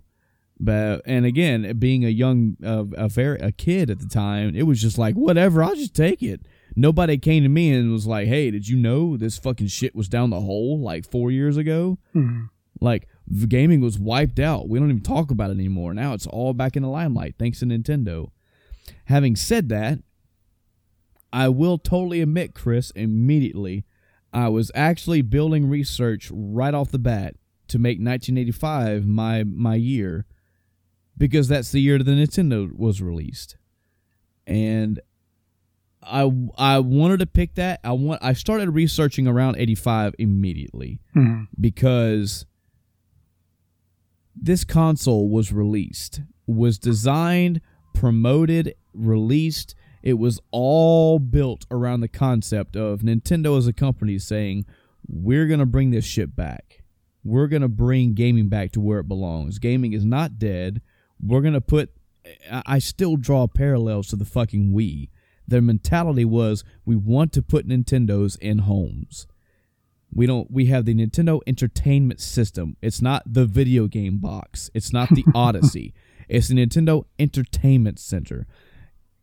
Folks, you don't realize that when you see when you saw commercials about a decade ago, just throwing out a random fucking loose number, when you saw commercials of fucking grandma and grandpa playing on the Wii, and they're playing the fucking Wii tennis, and you see Uncle Joe Bob playing golf, and you saw that, that Mr. Greg, your neighbor, playing the fucking baseball game, and you're like, oh, they're just marketing the fucking the Wii to anybody. Anybody can play. Let's casualize.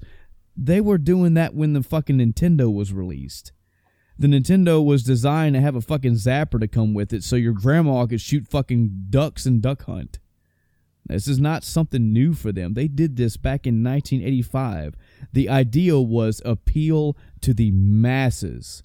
They didn't look at people that had the Atari 2600 or the Amiga or the Apple II or whatever fucking gaming thing you had and said, we want this to be for them.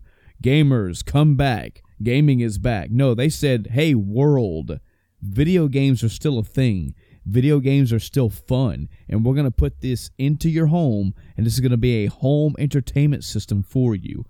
The fucking famicom family family computer was designed for your family. It was designed to be a mass appeal. So on that note alone i immediately ran in 1985 and it was cool. Chris 1985 was a cool year but then i looked at all the games that came out in 1985 and i said oh this is not the game of the this is not the year of the decade uh, the NES did sell 34 million units in the USA, 19.35 million units in Japan, and that is great. That is a fuck ton of consoles back then and appealing to a mass market and literally putting fucking shockers to the video game industry as a whole and going boom, clear, come back to life. It's great. But games gaming didn't pick up its stride immediately. It wasn't mm-hmm. until some years later that shit started picking up. And that's when I started researching other years and going back to even our old episodes and going back to old years and just looking at what was released. And I think I've narrowed down I think I've narrowed down my my game of the my year of the decade. It's actually a fight between a couple years to tell you the truth because the years around this one are, are pretty thick as well. But yeah, um, I guess the way you know we'll start off the way that you put it earlier. What what did you pick for your top three years? So my top three years are 85, 86, and 87. All right. Um, I'm gonna be a little shit because I actually didn't pick much around 85 and 88. I picked just 86 and 87. Okay. Um, I found quite a few games, of course, Super Mario Brothers being a noteworthy one in '85. But Yeah. for me, this was a this was a blooming year for the Nintendo. It wasn't a fucking slam release with 50 games and it's all well. Actually, none of these were. I, I didn't find 50 games in any of these. No. I'm sure arguments could be made, but Yeah, I mean, I, I mainly made a note of it because of Super Mario Brothers. Um, Right. Just because of it being such an iconic core game, you know, in the history of video games. yeah. It, it didn't feel right not having it. Precisely, and and it is. Uh, matter of fact, when it was uh, so Super Mario Brothers came out in '85, hmm The Legend of Zelda came out in '86. Yep. No fucking fault to the Zelda franchise at all, and not talking shit about Zelda at all. And even with Breath of the Wild coming out as of recent and blowing even more just great favored winds across the Zelda f- landscape, Zelda is not Mario. hmm Mario is motherfucking known. Mario is equal to Sonic in known. Mario is an icon of the whole entire industry. People associate Mario with video gaming, period. Yep. Uh, Zelda is a good, is a huge icon. It is, yes, it is a staple of the of, of the industry.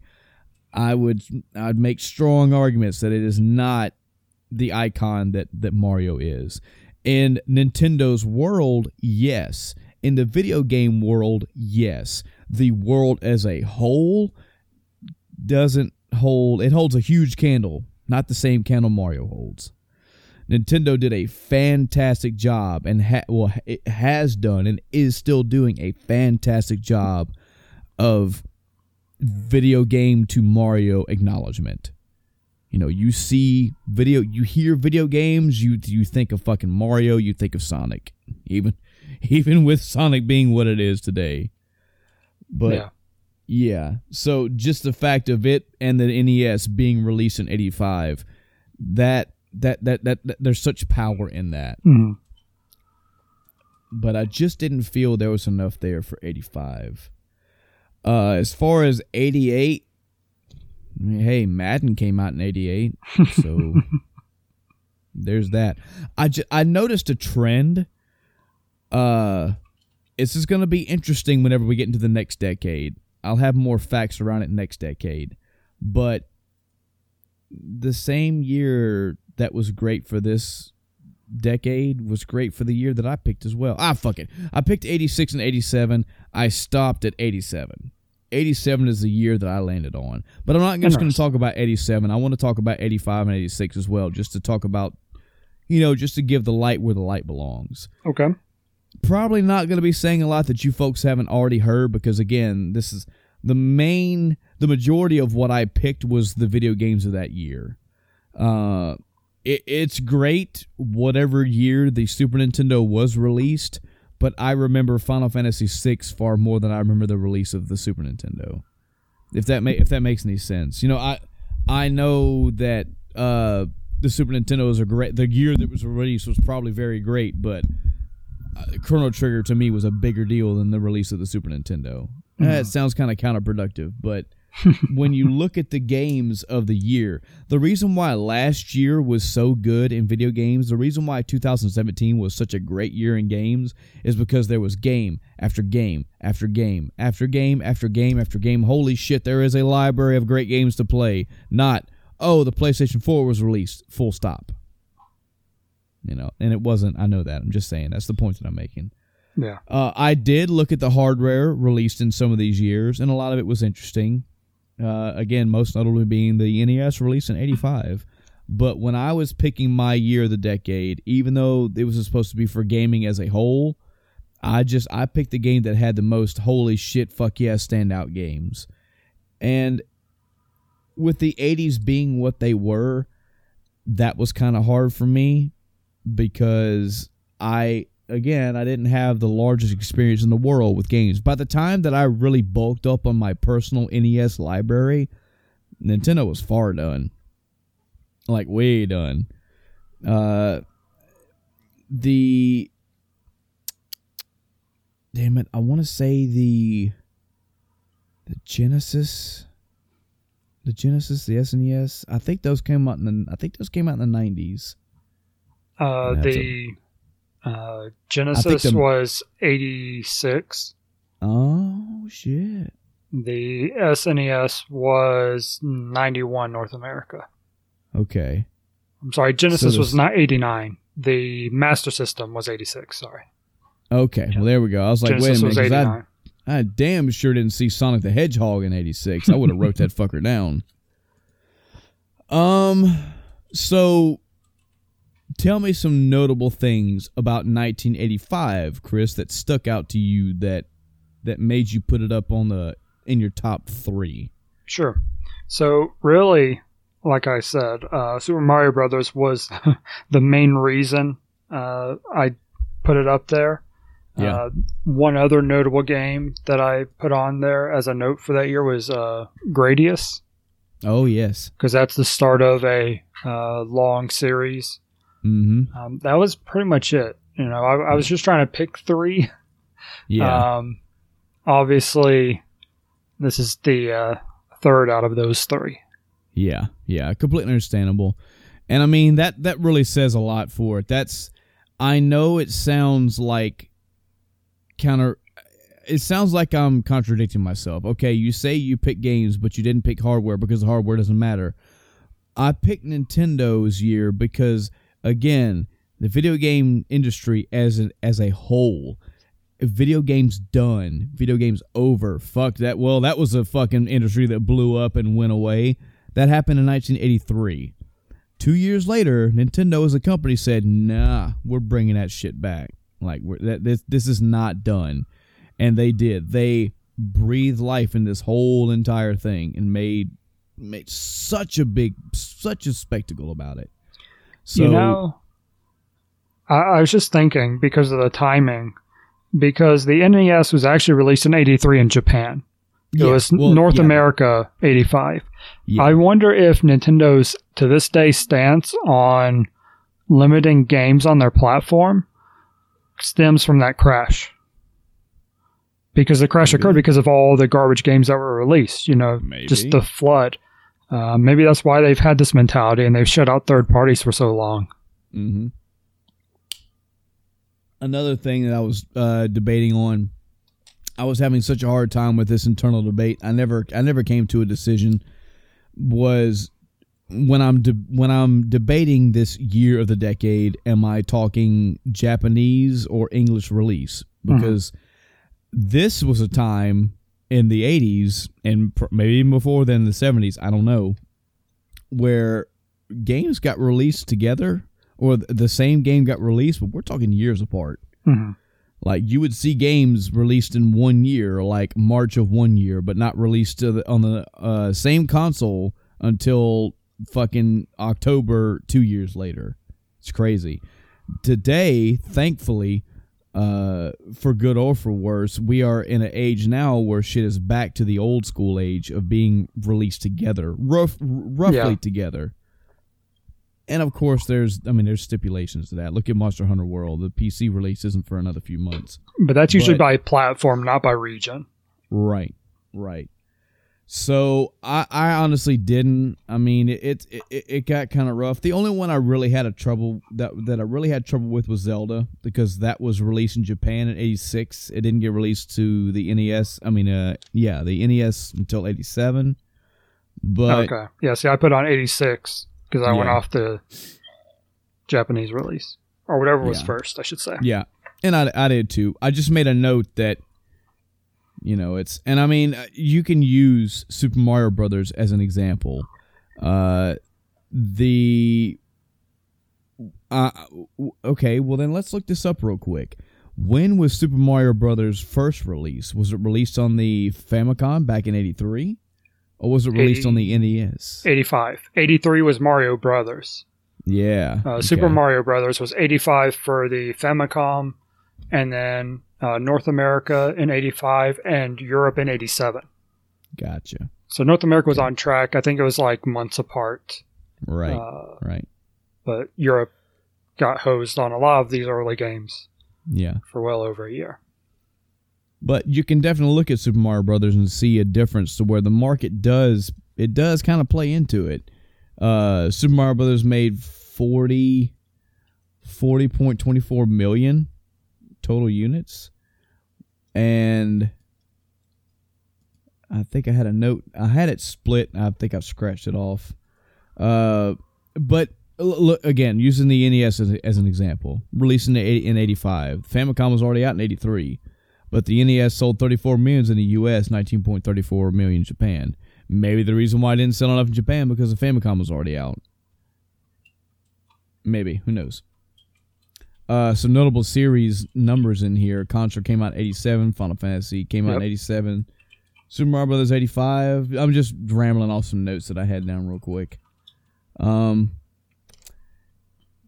I have uh, Castlevania for 86, Might and Magic. Yeah.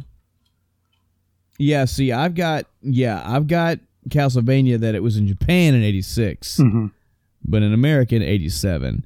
Yeah. And I mean, again, it does play a part because the gaming industry crashed all around in America. I, I don't know. I'd have to do my own personal research and find out how if the video game crash ever happened in Japan.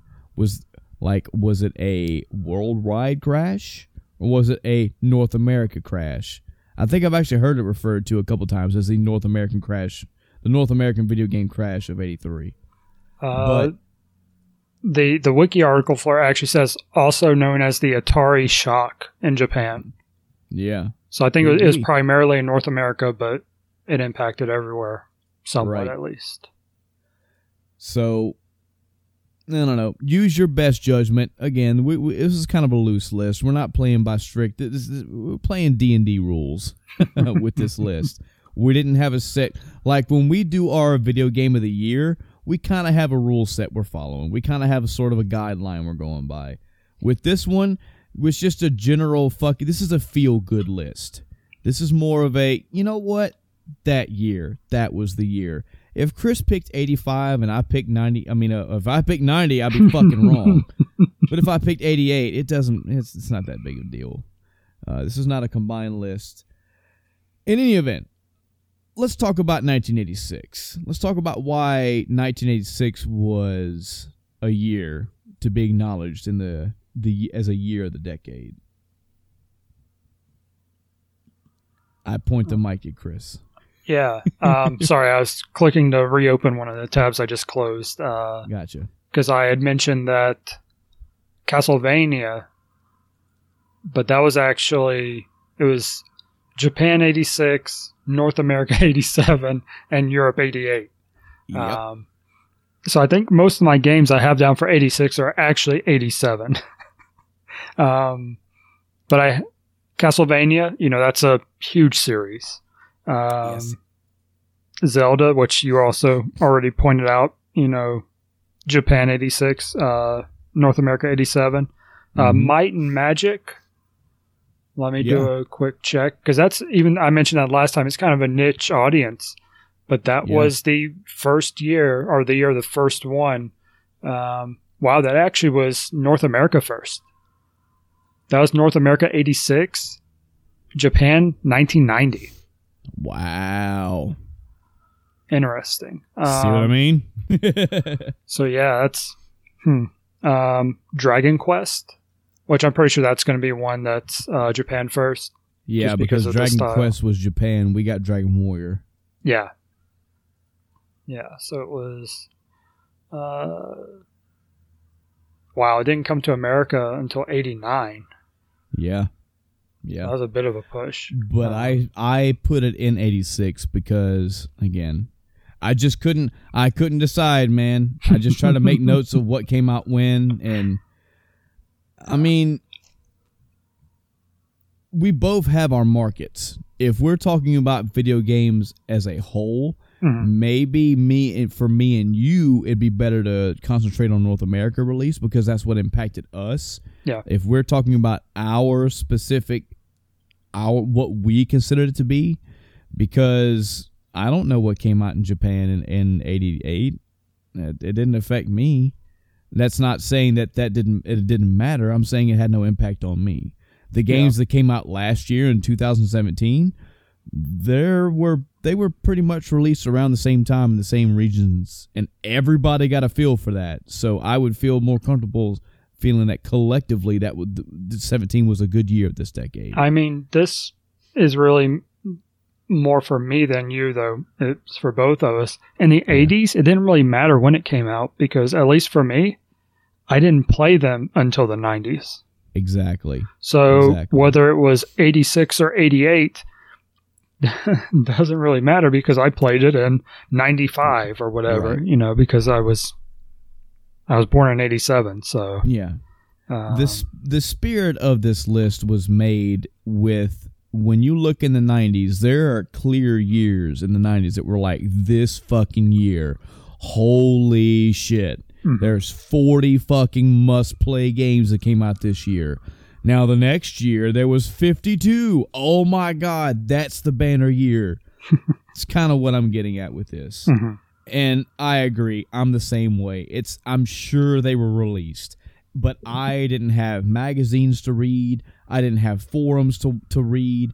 I didn't have a network of friends to talk with.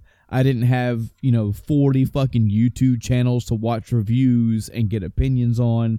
I was anywhere from 5 to fucking 10 years old or 5 to 15 ish playing fucking video games that would just I, if I could play it, I could play it. If if it was around, I could play it. Cool. Just please let me play something. Mm-hmm. yeah, I'm now. But fact checking. yeah. Um. So the games that I wrote down for '86, mm-hmm. uh, a lot, a lot of pillars in here, a, a couple pillars, but a lot of them are also uh, uh, something else that I did not do for this list. I didn't go back and look at like actual sales. Mm-hmm. So I kind of played them more like a popularity, kind of what was known to be good or what I yeah. considered people and, and thought were good. I think that's fair because even if a game didn't sell well, it may have been the first in a series that just absolutely blew up. Right. You know, so even though sure that individual game didn't have high sales, it's still worth mentioning because that's where it all started. Right. And this is probably a topic for you and I to discuss someday. I'm telling you this as you right now are opening up the uh, End of Time podcast spreadsheet and jotting down a new topic idea. uh, do do sales necessarily mean a great game? That is such a weird topic to discuss because I mean a game can sell a shit ton, but a game being good is subjective. And you're either in or out of the loop when a game sells 70 million copies and you're the guy saying, "Look, I'm sorry, I didn't like it." You know, I'm sorry Nier Automata was so fucking popular and praised from on high I didn't think it was the most horrible thing in the world. I'm just saying I didn't like it. Hmm. You know, but it sold this many. I I, I bet it did. Um, play player PlayerUnknown's Battlegrounds is, is a recent example. Holy fucking hell, did that game blow through the roof, Chris? On all levels. I have little no interest in playing it. Yep. You know. Now that's interest in playing it though. There's no telling what'll happen when I actually get the game in my hands. Just saying. I don't know. That's a discussion for another day.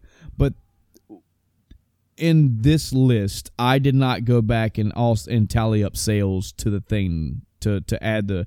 This was more like a again being a feel good list, just searching searching my feelings, deciding what I thought topic uh, games that were that were good for the topic that were good for like yeah this is high, highly popular well known heard about it often, and especially if I heard it in that young of an age, you know. Yeah. Um, Metroid definitely being one of them. That is a Nintendo pillar, no doubt. Uh, released in '86, can't go wrong with it. Definitely one of the main main uh, powerhouse franchises of Nintendo. Legend of Zelda, everything I just said about Metroid, but a little bit more. uh, yeah, uh, I'm I'm waiting for the day where Metro. I think I think Metroid kind of had its uh, Breath of the Wild moment back in the day when Metroid Prime came out, hmm. because it was definitely a step outside of the known Metroid genre. Definitely step outside of the known Metroid arena. Uh, but it, I don't think it captured as much as as Breath of the Wild did. Now that could be because Breath of the Wild's fresh on my mind. I I'll, I'll have to go back and fact check and see what the sales are like, and then you got to do it to you know the date was released and adjust for inflation of population. I guess I don't know. We'll we'll we'll see. I know from my from my uh, opinion, Metroid Prime when it came out was definitely a holy fuck yes, this is the direction needed to go, and that's that's the same thing I felt when I played Breath of the Wild. So def- definitely two two dragons of the same color. I have no fucking idea what that meant, but I just said it. Come at me, bro. I'm thinking I said that because Dragon Quest is the next on my list. I'm reading mm-hmm. ahead of my own list. But yes, Dragon Quest.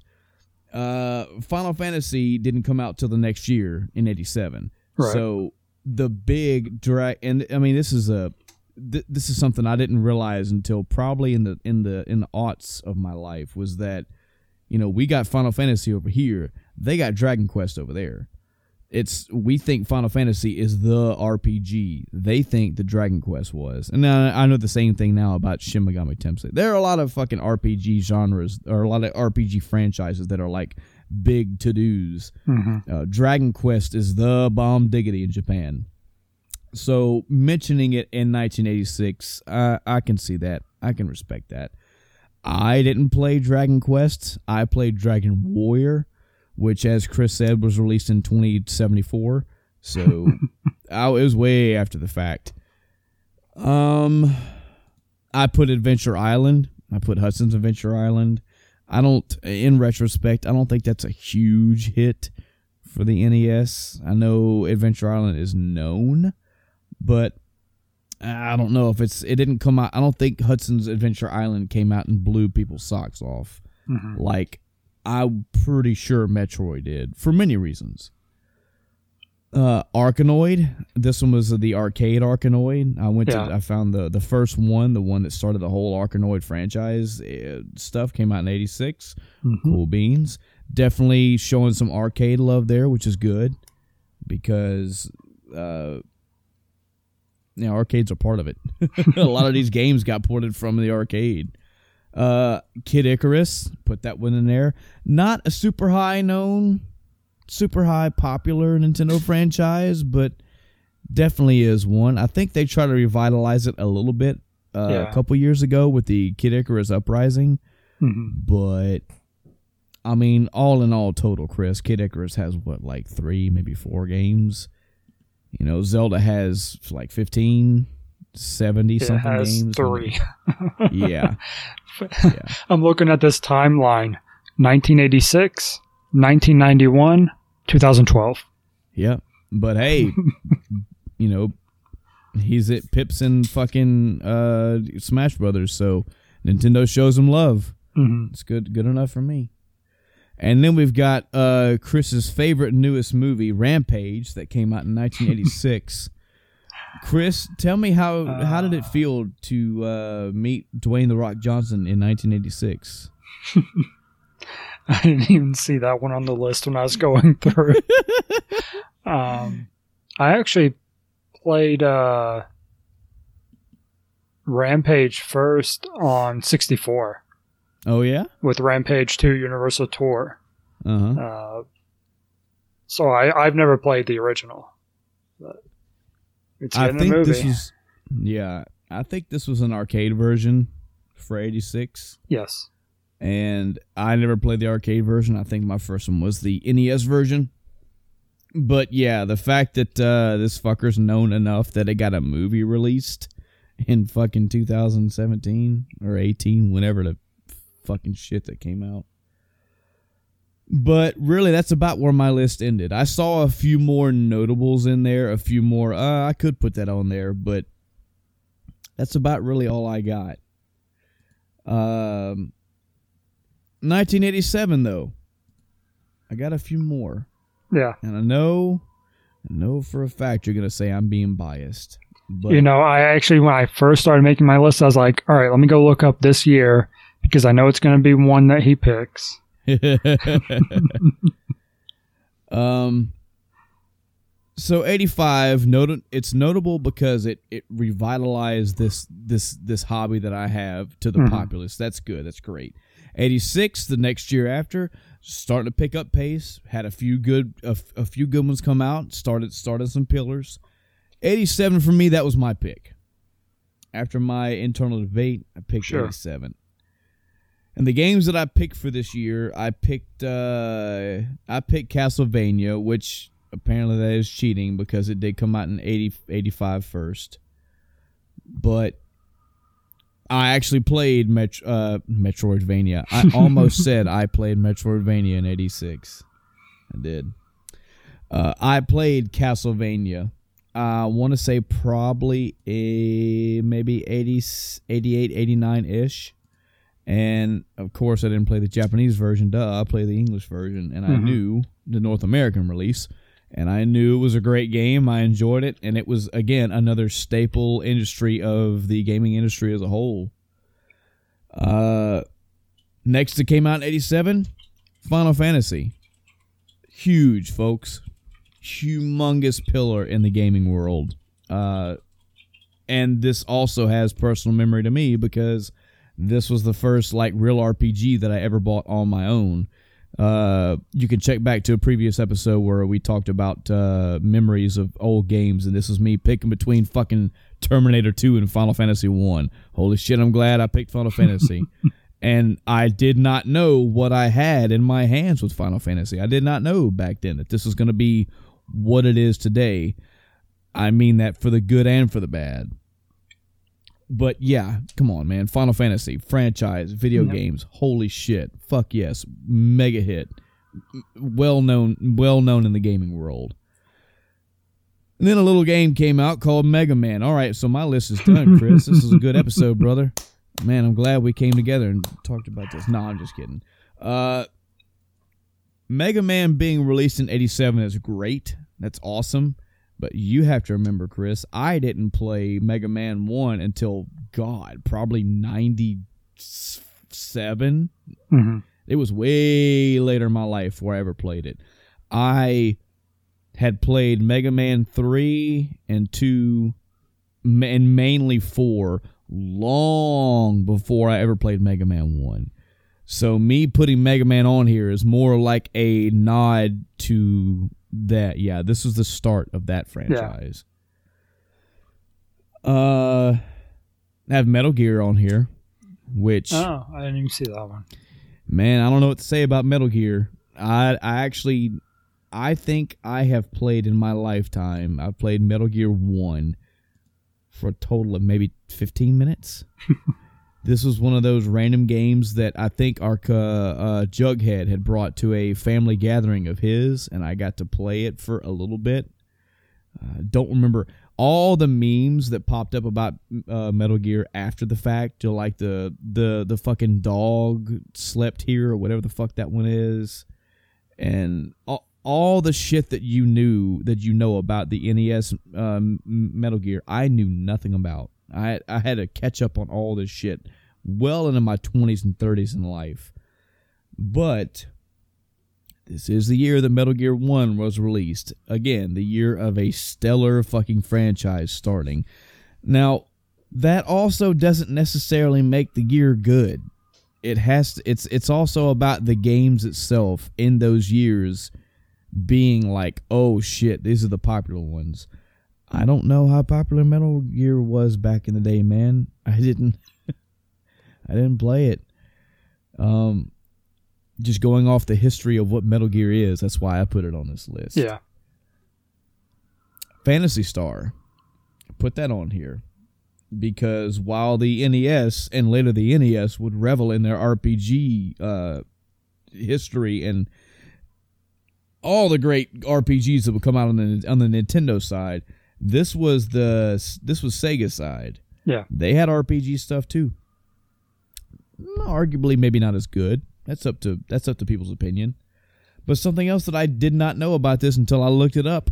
Phantasy Star started and released the I'm sorry, let me say that correctly. Phantasy Star the franchise started with the first game that was released in 1987, female protagonist.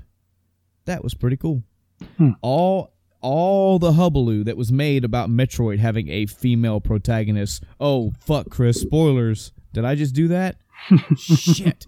I'm sorry, everyone, that I spoiled that the 1986 video game Metroid. You're actually playing a girl the whole time. 1987 had a fucking RPG. The protagonist was female. What do you know? We've been having lead female roles for a long time. Good to know. It's good to know this that the gaming is not as sexist as people make it out to be. Uh, Bionic Commando, another good franchise. Not again, not up there, Not a way one, up there, but yeah. but good.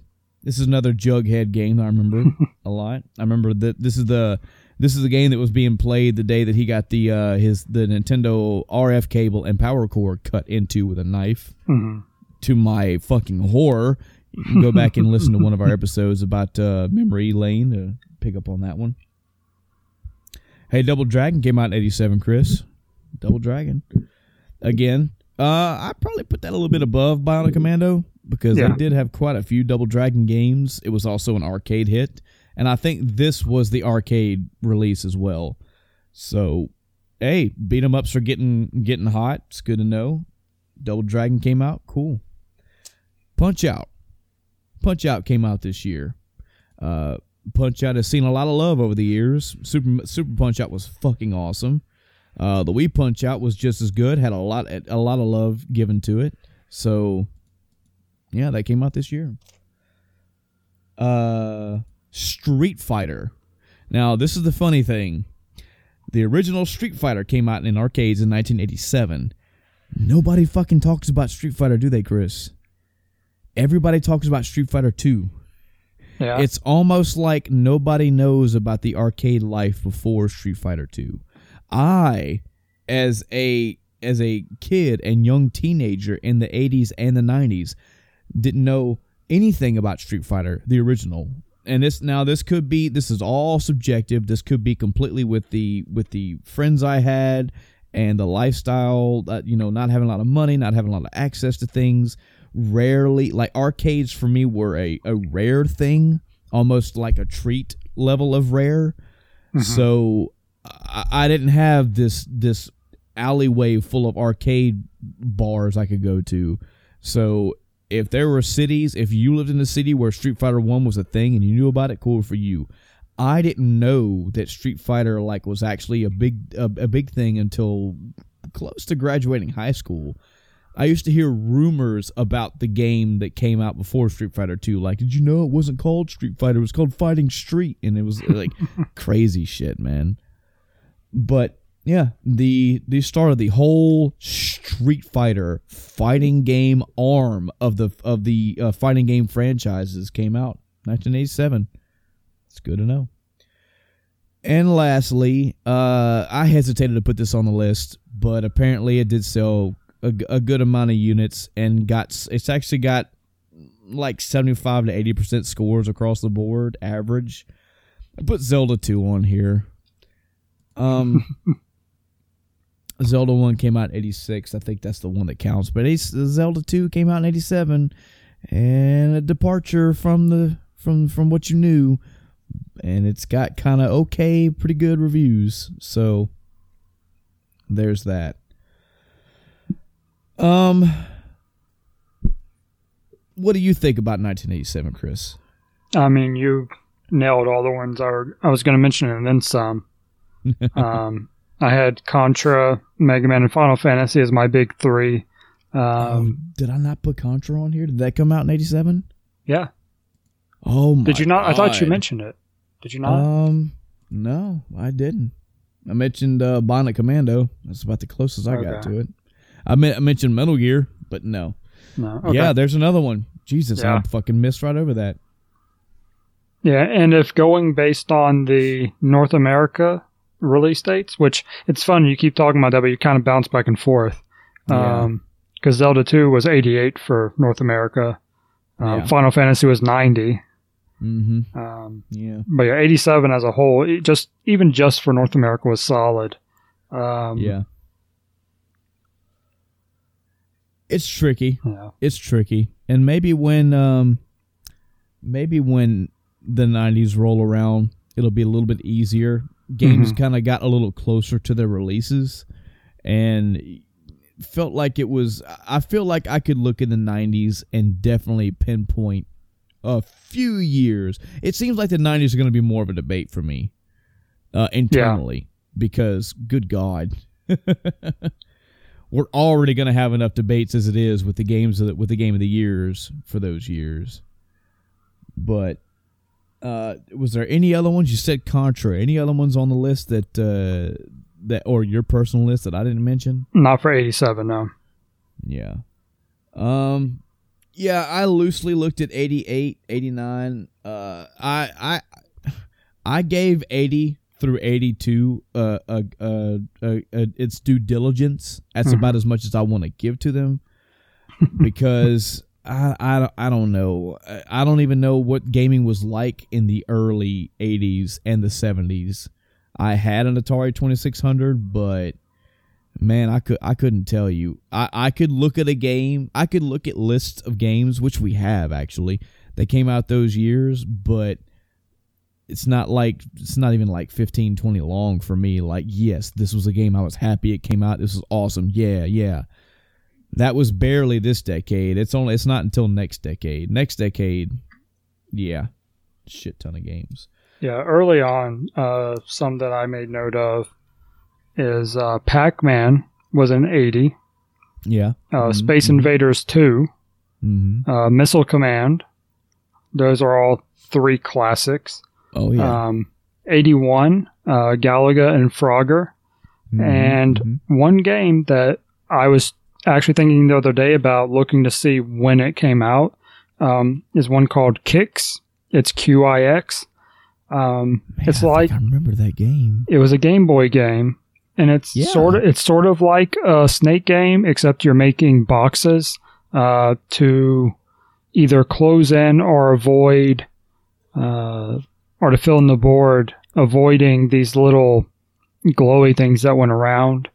Mhm. Um, that was another Game Boy game that I spent a lot of time on. i'm looking this game up right now because i swear i can recall the the cover for it it was Yeah. qix Yep. I had it, so um, Game Boy. Yep. Yeah, I'm just I'm looking it up because I I recognize that. Yeah, yeah, I remember this cover. It's Mhm. fucking diamond with yeah, yeah, yeah, yeah. Um, 82, the only game I made a note of was Miss Pac Man, um, just because that was another one of the major Pac Man games. There's like 80 of them. Yeah. Uh, but there are a few that really stand out, like Yeah. Miss Pac Man and the original. and I mean as much as as much as I made the case for Mario being a worldwide phenomenon, video game equals Mario icon, you cannot deny the same for Pac-Man. Yeah. that was Pac-Man's the classic so. arcade game. Right. Right. Yeah. I mean, that's another that's another part of the the it's not even a trifecta. It's just something you can immediately associate. Somebody says, "Quick, video games. What do you think?" And they go, "Oh, uh, Mario, Pac-Man, Sonic, uh, Suikoden." No, you don't say that shit. you fucking Master Chief. Yeah, Master Yeah. Chief. Yeah, yeah. Yeah. Um, 84, the only thing I noted was Tetris. Yeah, which in that year, with you know gaming being what it was, that's that's pretty phenomenal. Yeah. Um, and 88 was basically what I, I'm kind of looking at my list, kind of dubbing the year of sequels. Uh huh. Um, Yeah. Mega Man 2, Super Mario Mhm. Brothers 2 and 3, Yep. uh, Final Fantasy 2, and then uh, Altered Beast. Yeah. good hits in there, no doubt. There Yeah. are hits in there, but I feel like there was just more of games. I don't know. I'll say eighty-seven. yeah, I can agree I'll with that. eighty-seven. You know, another thing I can do to add to this uh, was looking over again, cheating and looking up Wikipedia articles, but just looking over the years uh, as a whole, like we've already done, but mainly for gaming all the way around, even hardware. Uh, there's uh, let me see, let me see some stuff that come out. Oh man, in August of 85, the first the final issue of Electronic Games magazine is published. Really? EGM? 85? Yes, but see, that's not Electronic Gaming Monthly though. It's Oh. Electronic Games. Yeah. Okay, so rebranding type thing. or Uh, different thing, whatever. Yeah. Okay. Couple game couple game companies came out in 85 were uh, bethesda being one of them. Holy shit. Uh cinemaware codemasters square company because they weren't squaresoft yet. Uh titus and westwood studio studios. You know when i think of westwood studios i immediately think of command and conquer red alert. And i always, think of that. Now i'm gonna have to look that up and make sure I'm not a fucking liar. Uh, just looking through the list of shit that happened in these years is kind of interesting. Just a just a trip back through memory lane. We've kind of already went through the we've already went through some of the games we even cared about. But yeah, Chris mentioned uh, Gradius. Uh, Commando came out that year. Space Harrier. Oh boy, but that's not. Is that? Yeah, that's Space Harrier. No shit, that came out in '85 it's a known it's a known game. Uh consoles you got super mario brothers released in for the nintendo which eventually sold 40 million copies making it the best selling video game of all time till 2008 and then in october they released duck hunt for the famicom. Um what hardware it came out 85 the nothing really Space Harrier arcade came out that year. Uh, 86. 86, the Commodore releases Mindwalker. I don't know why I read that. Uh, Nintendo releases Legend of Zelda, designed by Shigeru Miyamoto. Nice. SNK coming out with Ikari Warriors, Dragon Quest, Super Mario Brothers, The Lost Levels. I love how even to this day, when I read articles for Super Mario Brothers, The Lost Levels, they always make mention, yeah, this was released in Japan only because uh, shit was too hard for your fucking North America fucks. hmm I mean, it's it's like known. It's it used to be like kind of tongue in cheek. Like, yeah, no, it's known now. No, they flat out said we're not going to release that game over here because Americans will cry. Yeah, you know, I actually didn't realize that the Atari 7800 came out after the NES. Yeah. I thought that was before. Um, the whole and again the whole that the second generation of consoles man are so up in the air with me i didn't realize probably until my late teens maybe even 20s that there were so i mean this makes sense now because of the, the crash happening mhm. but the fact that there were so fucking many second generation consoles so many like random sporadic companies making all these game consoles just Yeah. blew my mind I knew i had an atari 2600 so i knew of that back in the day i had heard of the amiga and i have heard of the colecovision but that was it but you pull up the second generation of consoles period and just look at it's just a fucking it's a smorgasbord of fucking crazy weird companies. yeah. And yeah, Westwood Studios Command and Conquer Red Alert. Just making sure my mind wasn't too crappy. uh let's see what else I can just graze over real quick in 96 Nintendo released Metroid, we said that, Adventure Island, Sega releases Outrun, racing game, don't know nothing about it. Uh hardware, Apple releases the final computer in the Apple II line. Uh, I remember at my elementary school them having Apple II computers, and that was like the closest I could ever get to playing video games in in the school. But then it was all the educational games. Right, right, man. They, man, what's the what's the fucking? They should have had Oregon Trail on the Apple II. That'd be that would have been good. Yeah, I didn't get to play that until uh what was that? Was that middle school? And uh, I was in gifted and the computer in there we had it. I didn't even know about Oregon Trail until my late late twenties. Wow. Didn't even know what the fuck. Yeah, I know. And everybody around me was like, "You didn't play this in school, or you didn't play this." And I was like, "No, I never even heard of this before." That's unusual for me to have played something before you back then. Hey, man, I'm telling you, it happens. It can happen. Atari 2600. I'm sorry, 20 Atari 7800 released in '86. Sega Master Cons- Sega Master System home release, the Twin Famicom. Business, new companies Acclaim, Majesco, Ubisoft, Bethesda Softworks, and TradeWest. Uh, and Magic, iMagic went defunct. Never even heard of that. so 87, we've already listed most of those games. Uh, hardware, uh, Master System released in U- U- Europa. Commodore low cost Amiga 500. I didn't even know. What, I, again, I had heard that name, but have never. Nope. Nobody that I can remember being at their house or f- hanging out with friends or whatever had these other consoles. It's like the only thing in my vision was the 2600. That's how. That's how narrow my vision was back in the day. Uh, Yeah. Namco develops the Namco System One. I don't see any business stuff in here, so unfortunately. But yeah, I, I'm sorry, ladies and gentlemen. This was kind of a sporadic bounce around idea list, but it, it, this this year again, just to save as much face as I can for me and Chris. This was not my hot two year, or this wasn't my hot two decade. This was the baby stages and baby steps of my life in the gaming world. I just Yep. I didn't have enough around me to we we are overwhelmed today with a with a massive influx of media ingestion of news and release dates and trailers and all that. You've got so many videos, video channels and video streams to you to see something new coming. There's so many uh, magazine publications. Uh, video games are far, they're just increasingly more popular than they've ever been. So word of mouth is out there. Uh, you have so many more gaming stores around you, it seems.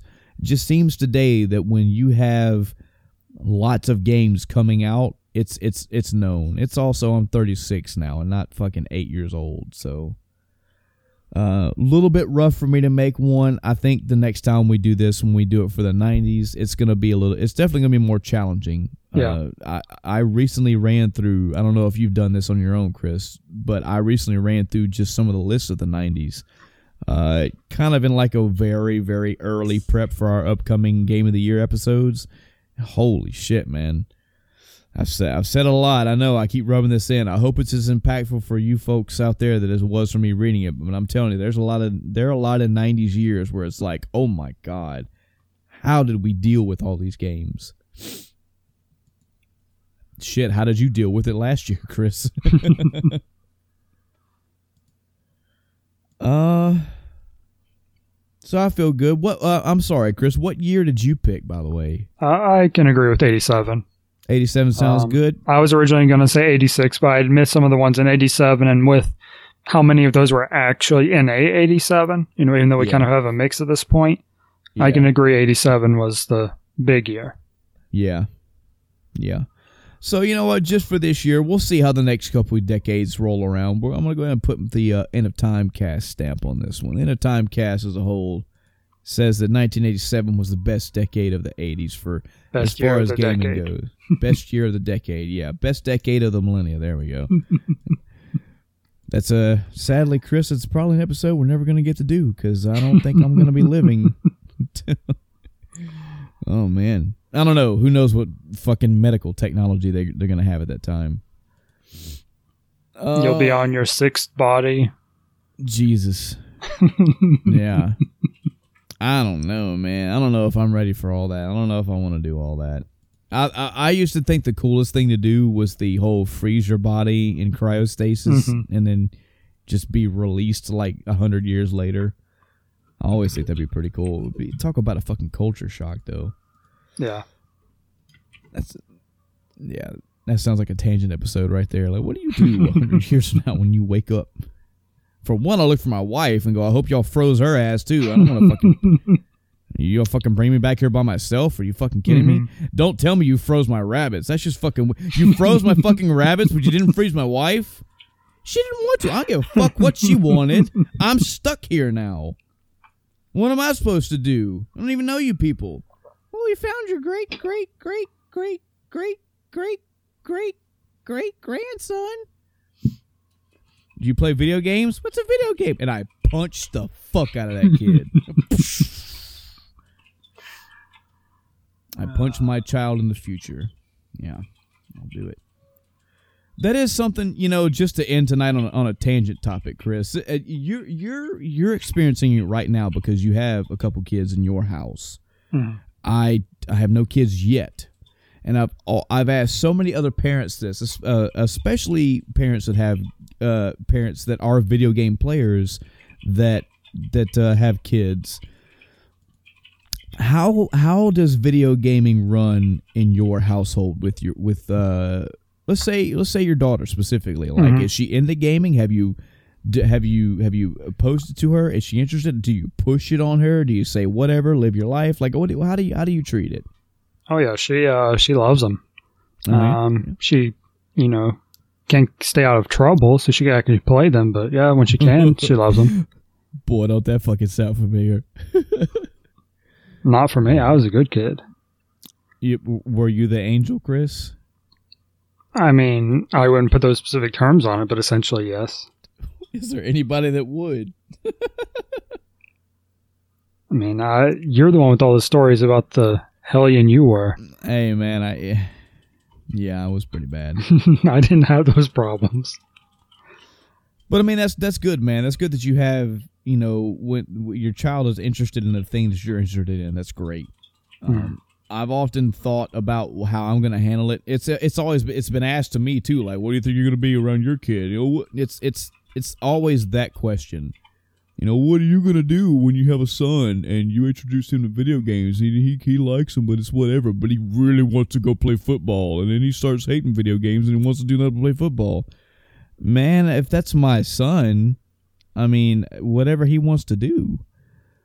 I don't. I I was fortunate that in my household, like my my father was into outdoor stuff. He's into hunting, fishing, all that stuff, and I eventually grew out of that on my own. It's just I just started not wanting to do it and really, really wanted to do nothing but play video games, and I mean, my dad didn't force me to do it. He may not have have supported me, but he didn't fucking come into my bedroom and burn my Nintendo down. Mhm. You know, whatever. If if if if my kids, if my kid or kids are not into video games, is it gonna suck for me? Yeah, I might pout about it. I might be a little bit hurt internally, but it's not something I'm gonna turn on my kids. You know, if hmm. they're not into video games, they're just. I'll fucking blame the gaming industry. Like, why couldn't you appeal to my kids, man? What the fuck's wrong with you? I can only do so much to try to bring games to people's life. I've been doing it all my life. I've tried to bring this hobby to other people and and show the light of what's there. But I mean, you know, people are going to be into what they're into. You know, I will introduce gaming to my kids in whatever way I choose to, slowly and eh, try to bridge gaps for them. But I mean, if they're if they if they turn nine years old and they're like, you know what, I, Dad, I just don't like it. But come on, son, it's Final Fantasy. You know, Dad, I really I've I've, I've hated Final Fantasy my whole life. I punched my kid. right. no, I mean, then I disown just- them. yeah, and then disown them. Like, no, man. I mean, I imagine there's going to be times in your life where there's something you're going to be hardcore interested in, and your kid's going to be like, "Yeah, I just don't really care about that." It's it's it's part of life. I, I'm going to support my children in whatever hobbies they get into, if not for the fact that not everybody supported me with my hobbies.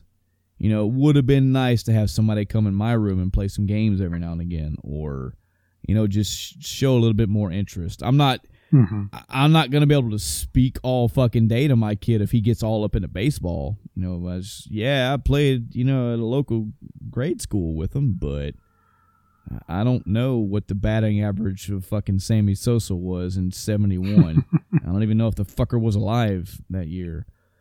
But if that's what my kid's interested in, he's got a big fucking Sammy Sosa poster on the wall. Hey, hey, man, yeah, we'll we'll go catch a ball game now and again. Hobbies are what they are, and you will learn this when you, as the older you get. Fucking one hobby is not going to sate you anyway. I have too many hobbies. I just don't have enough fucking time for them all. So- Sorry, I don't know where that tangent came from, but it's just something I've, I've thought about now and again. Like, how do you handle like what hobbies you're? It's just a, a question that's been posed to me. Like, what are you gonna do if your kids don't like video games? Man, I'm gonna love my kids. Period. This is my hobby. It doesn't matter if anybody else is interested in it. I'm interested in it. And as long mm-hmm. as great games keep coming out, I'm gonna be playing them. Yep. So, I think that's gonna do it for tonight, man. A little shorter episode. I bet you people are fucking like, man, what's going on? Are they sick? this is not a four and a half hour episode. What the fuck's going on? Yeah, there's not, you know, hours upon hours of Persona 5 to talk about. Unfortunately, no. Um, and Sorry. I, I just, I spend so much time with D&D stuff. And Yeah. it's it's kind of unfortunate because I can't actually talk a lot about it, um, other than what you've actually seen. Otherwise, Yeah. then you know, Spoilers, spoil yeah. it. so Like you directly are in a spoiler line for me. yes. hey, guess what you're doing next week? yeah. So, but but hey, it's good stuff. We still got some good talks in. Yep. Um. So, ladies and gentlemen, guys and gals out there who who, who have still stuck around through the rest of this episode, even though you probably weren't even born in 80, 87. Uh, wh- wh- what'd you think about this episode's topic as a whole? When you look back at a decade of gaming, can you can you pick out a year of a decade and say this was the banner year? This was I know some people that can make the argument that they think they have a year of gaming period. I don't know. Well, we could probably debate that after we get all of our three that we can talk about decades out of the way, but if you have any knowledge of the 80s as a as a gaming whole, what do you think the video game year of that decade was? You know, what what major games came out? It's just something that's food for thought, you know. What do you think the year of that decade was that had the oh, this was the this was chock full of great material. Uh, whether you agree with our list or not, you know, we like to hear your opinions all the way around. Uh, always interested in hearing D and D talk as well. If you wanna, if you wanna tell me how fucking horrible my character is, or or how great Chris's DMing skills have been so far, you know, we take it. We take all topics. Hey, we may be done with Persona Five, but if you're just getting around to it, or if you were inspired to play it and you have stuff you want to talk about, we're willing to talk about that too anything and everything gaming related, we're all about talking. We we love to hear feedback. Uh, there's a few ways you can get a hold of us. We do have a Facebook page. You can just search for the End of Time Cast. Should take you straight to us. It may be how you even got here today to this episode. Uh, you can send us an email. We have an email at endoftimecast at gmail.com. That's endoftimecast at gmail.com. No funny numbers in there. Just spell it as you heard it. Should take you right to, should, should let you send an email right to us. We have a Twitter page, same thing. Look for End of Time Cast. You can send us a tweet if that's what you feel more comfortable at. Many ways to get a hold of us. Let us know your opinions, your thoughts, anything you want to talk about.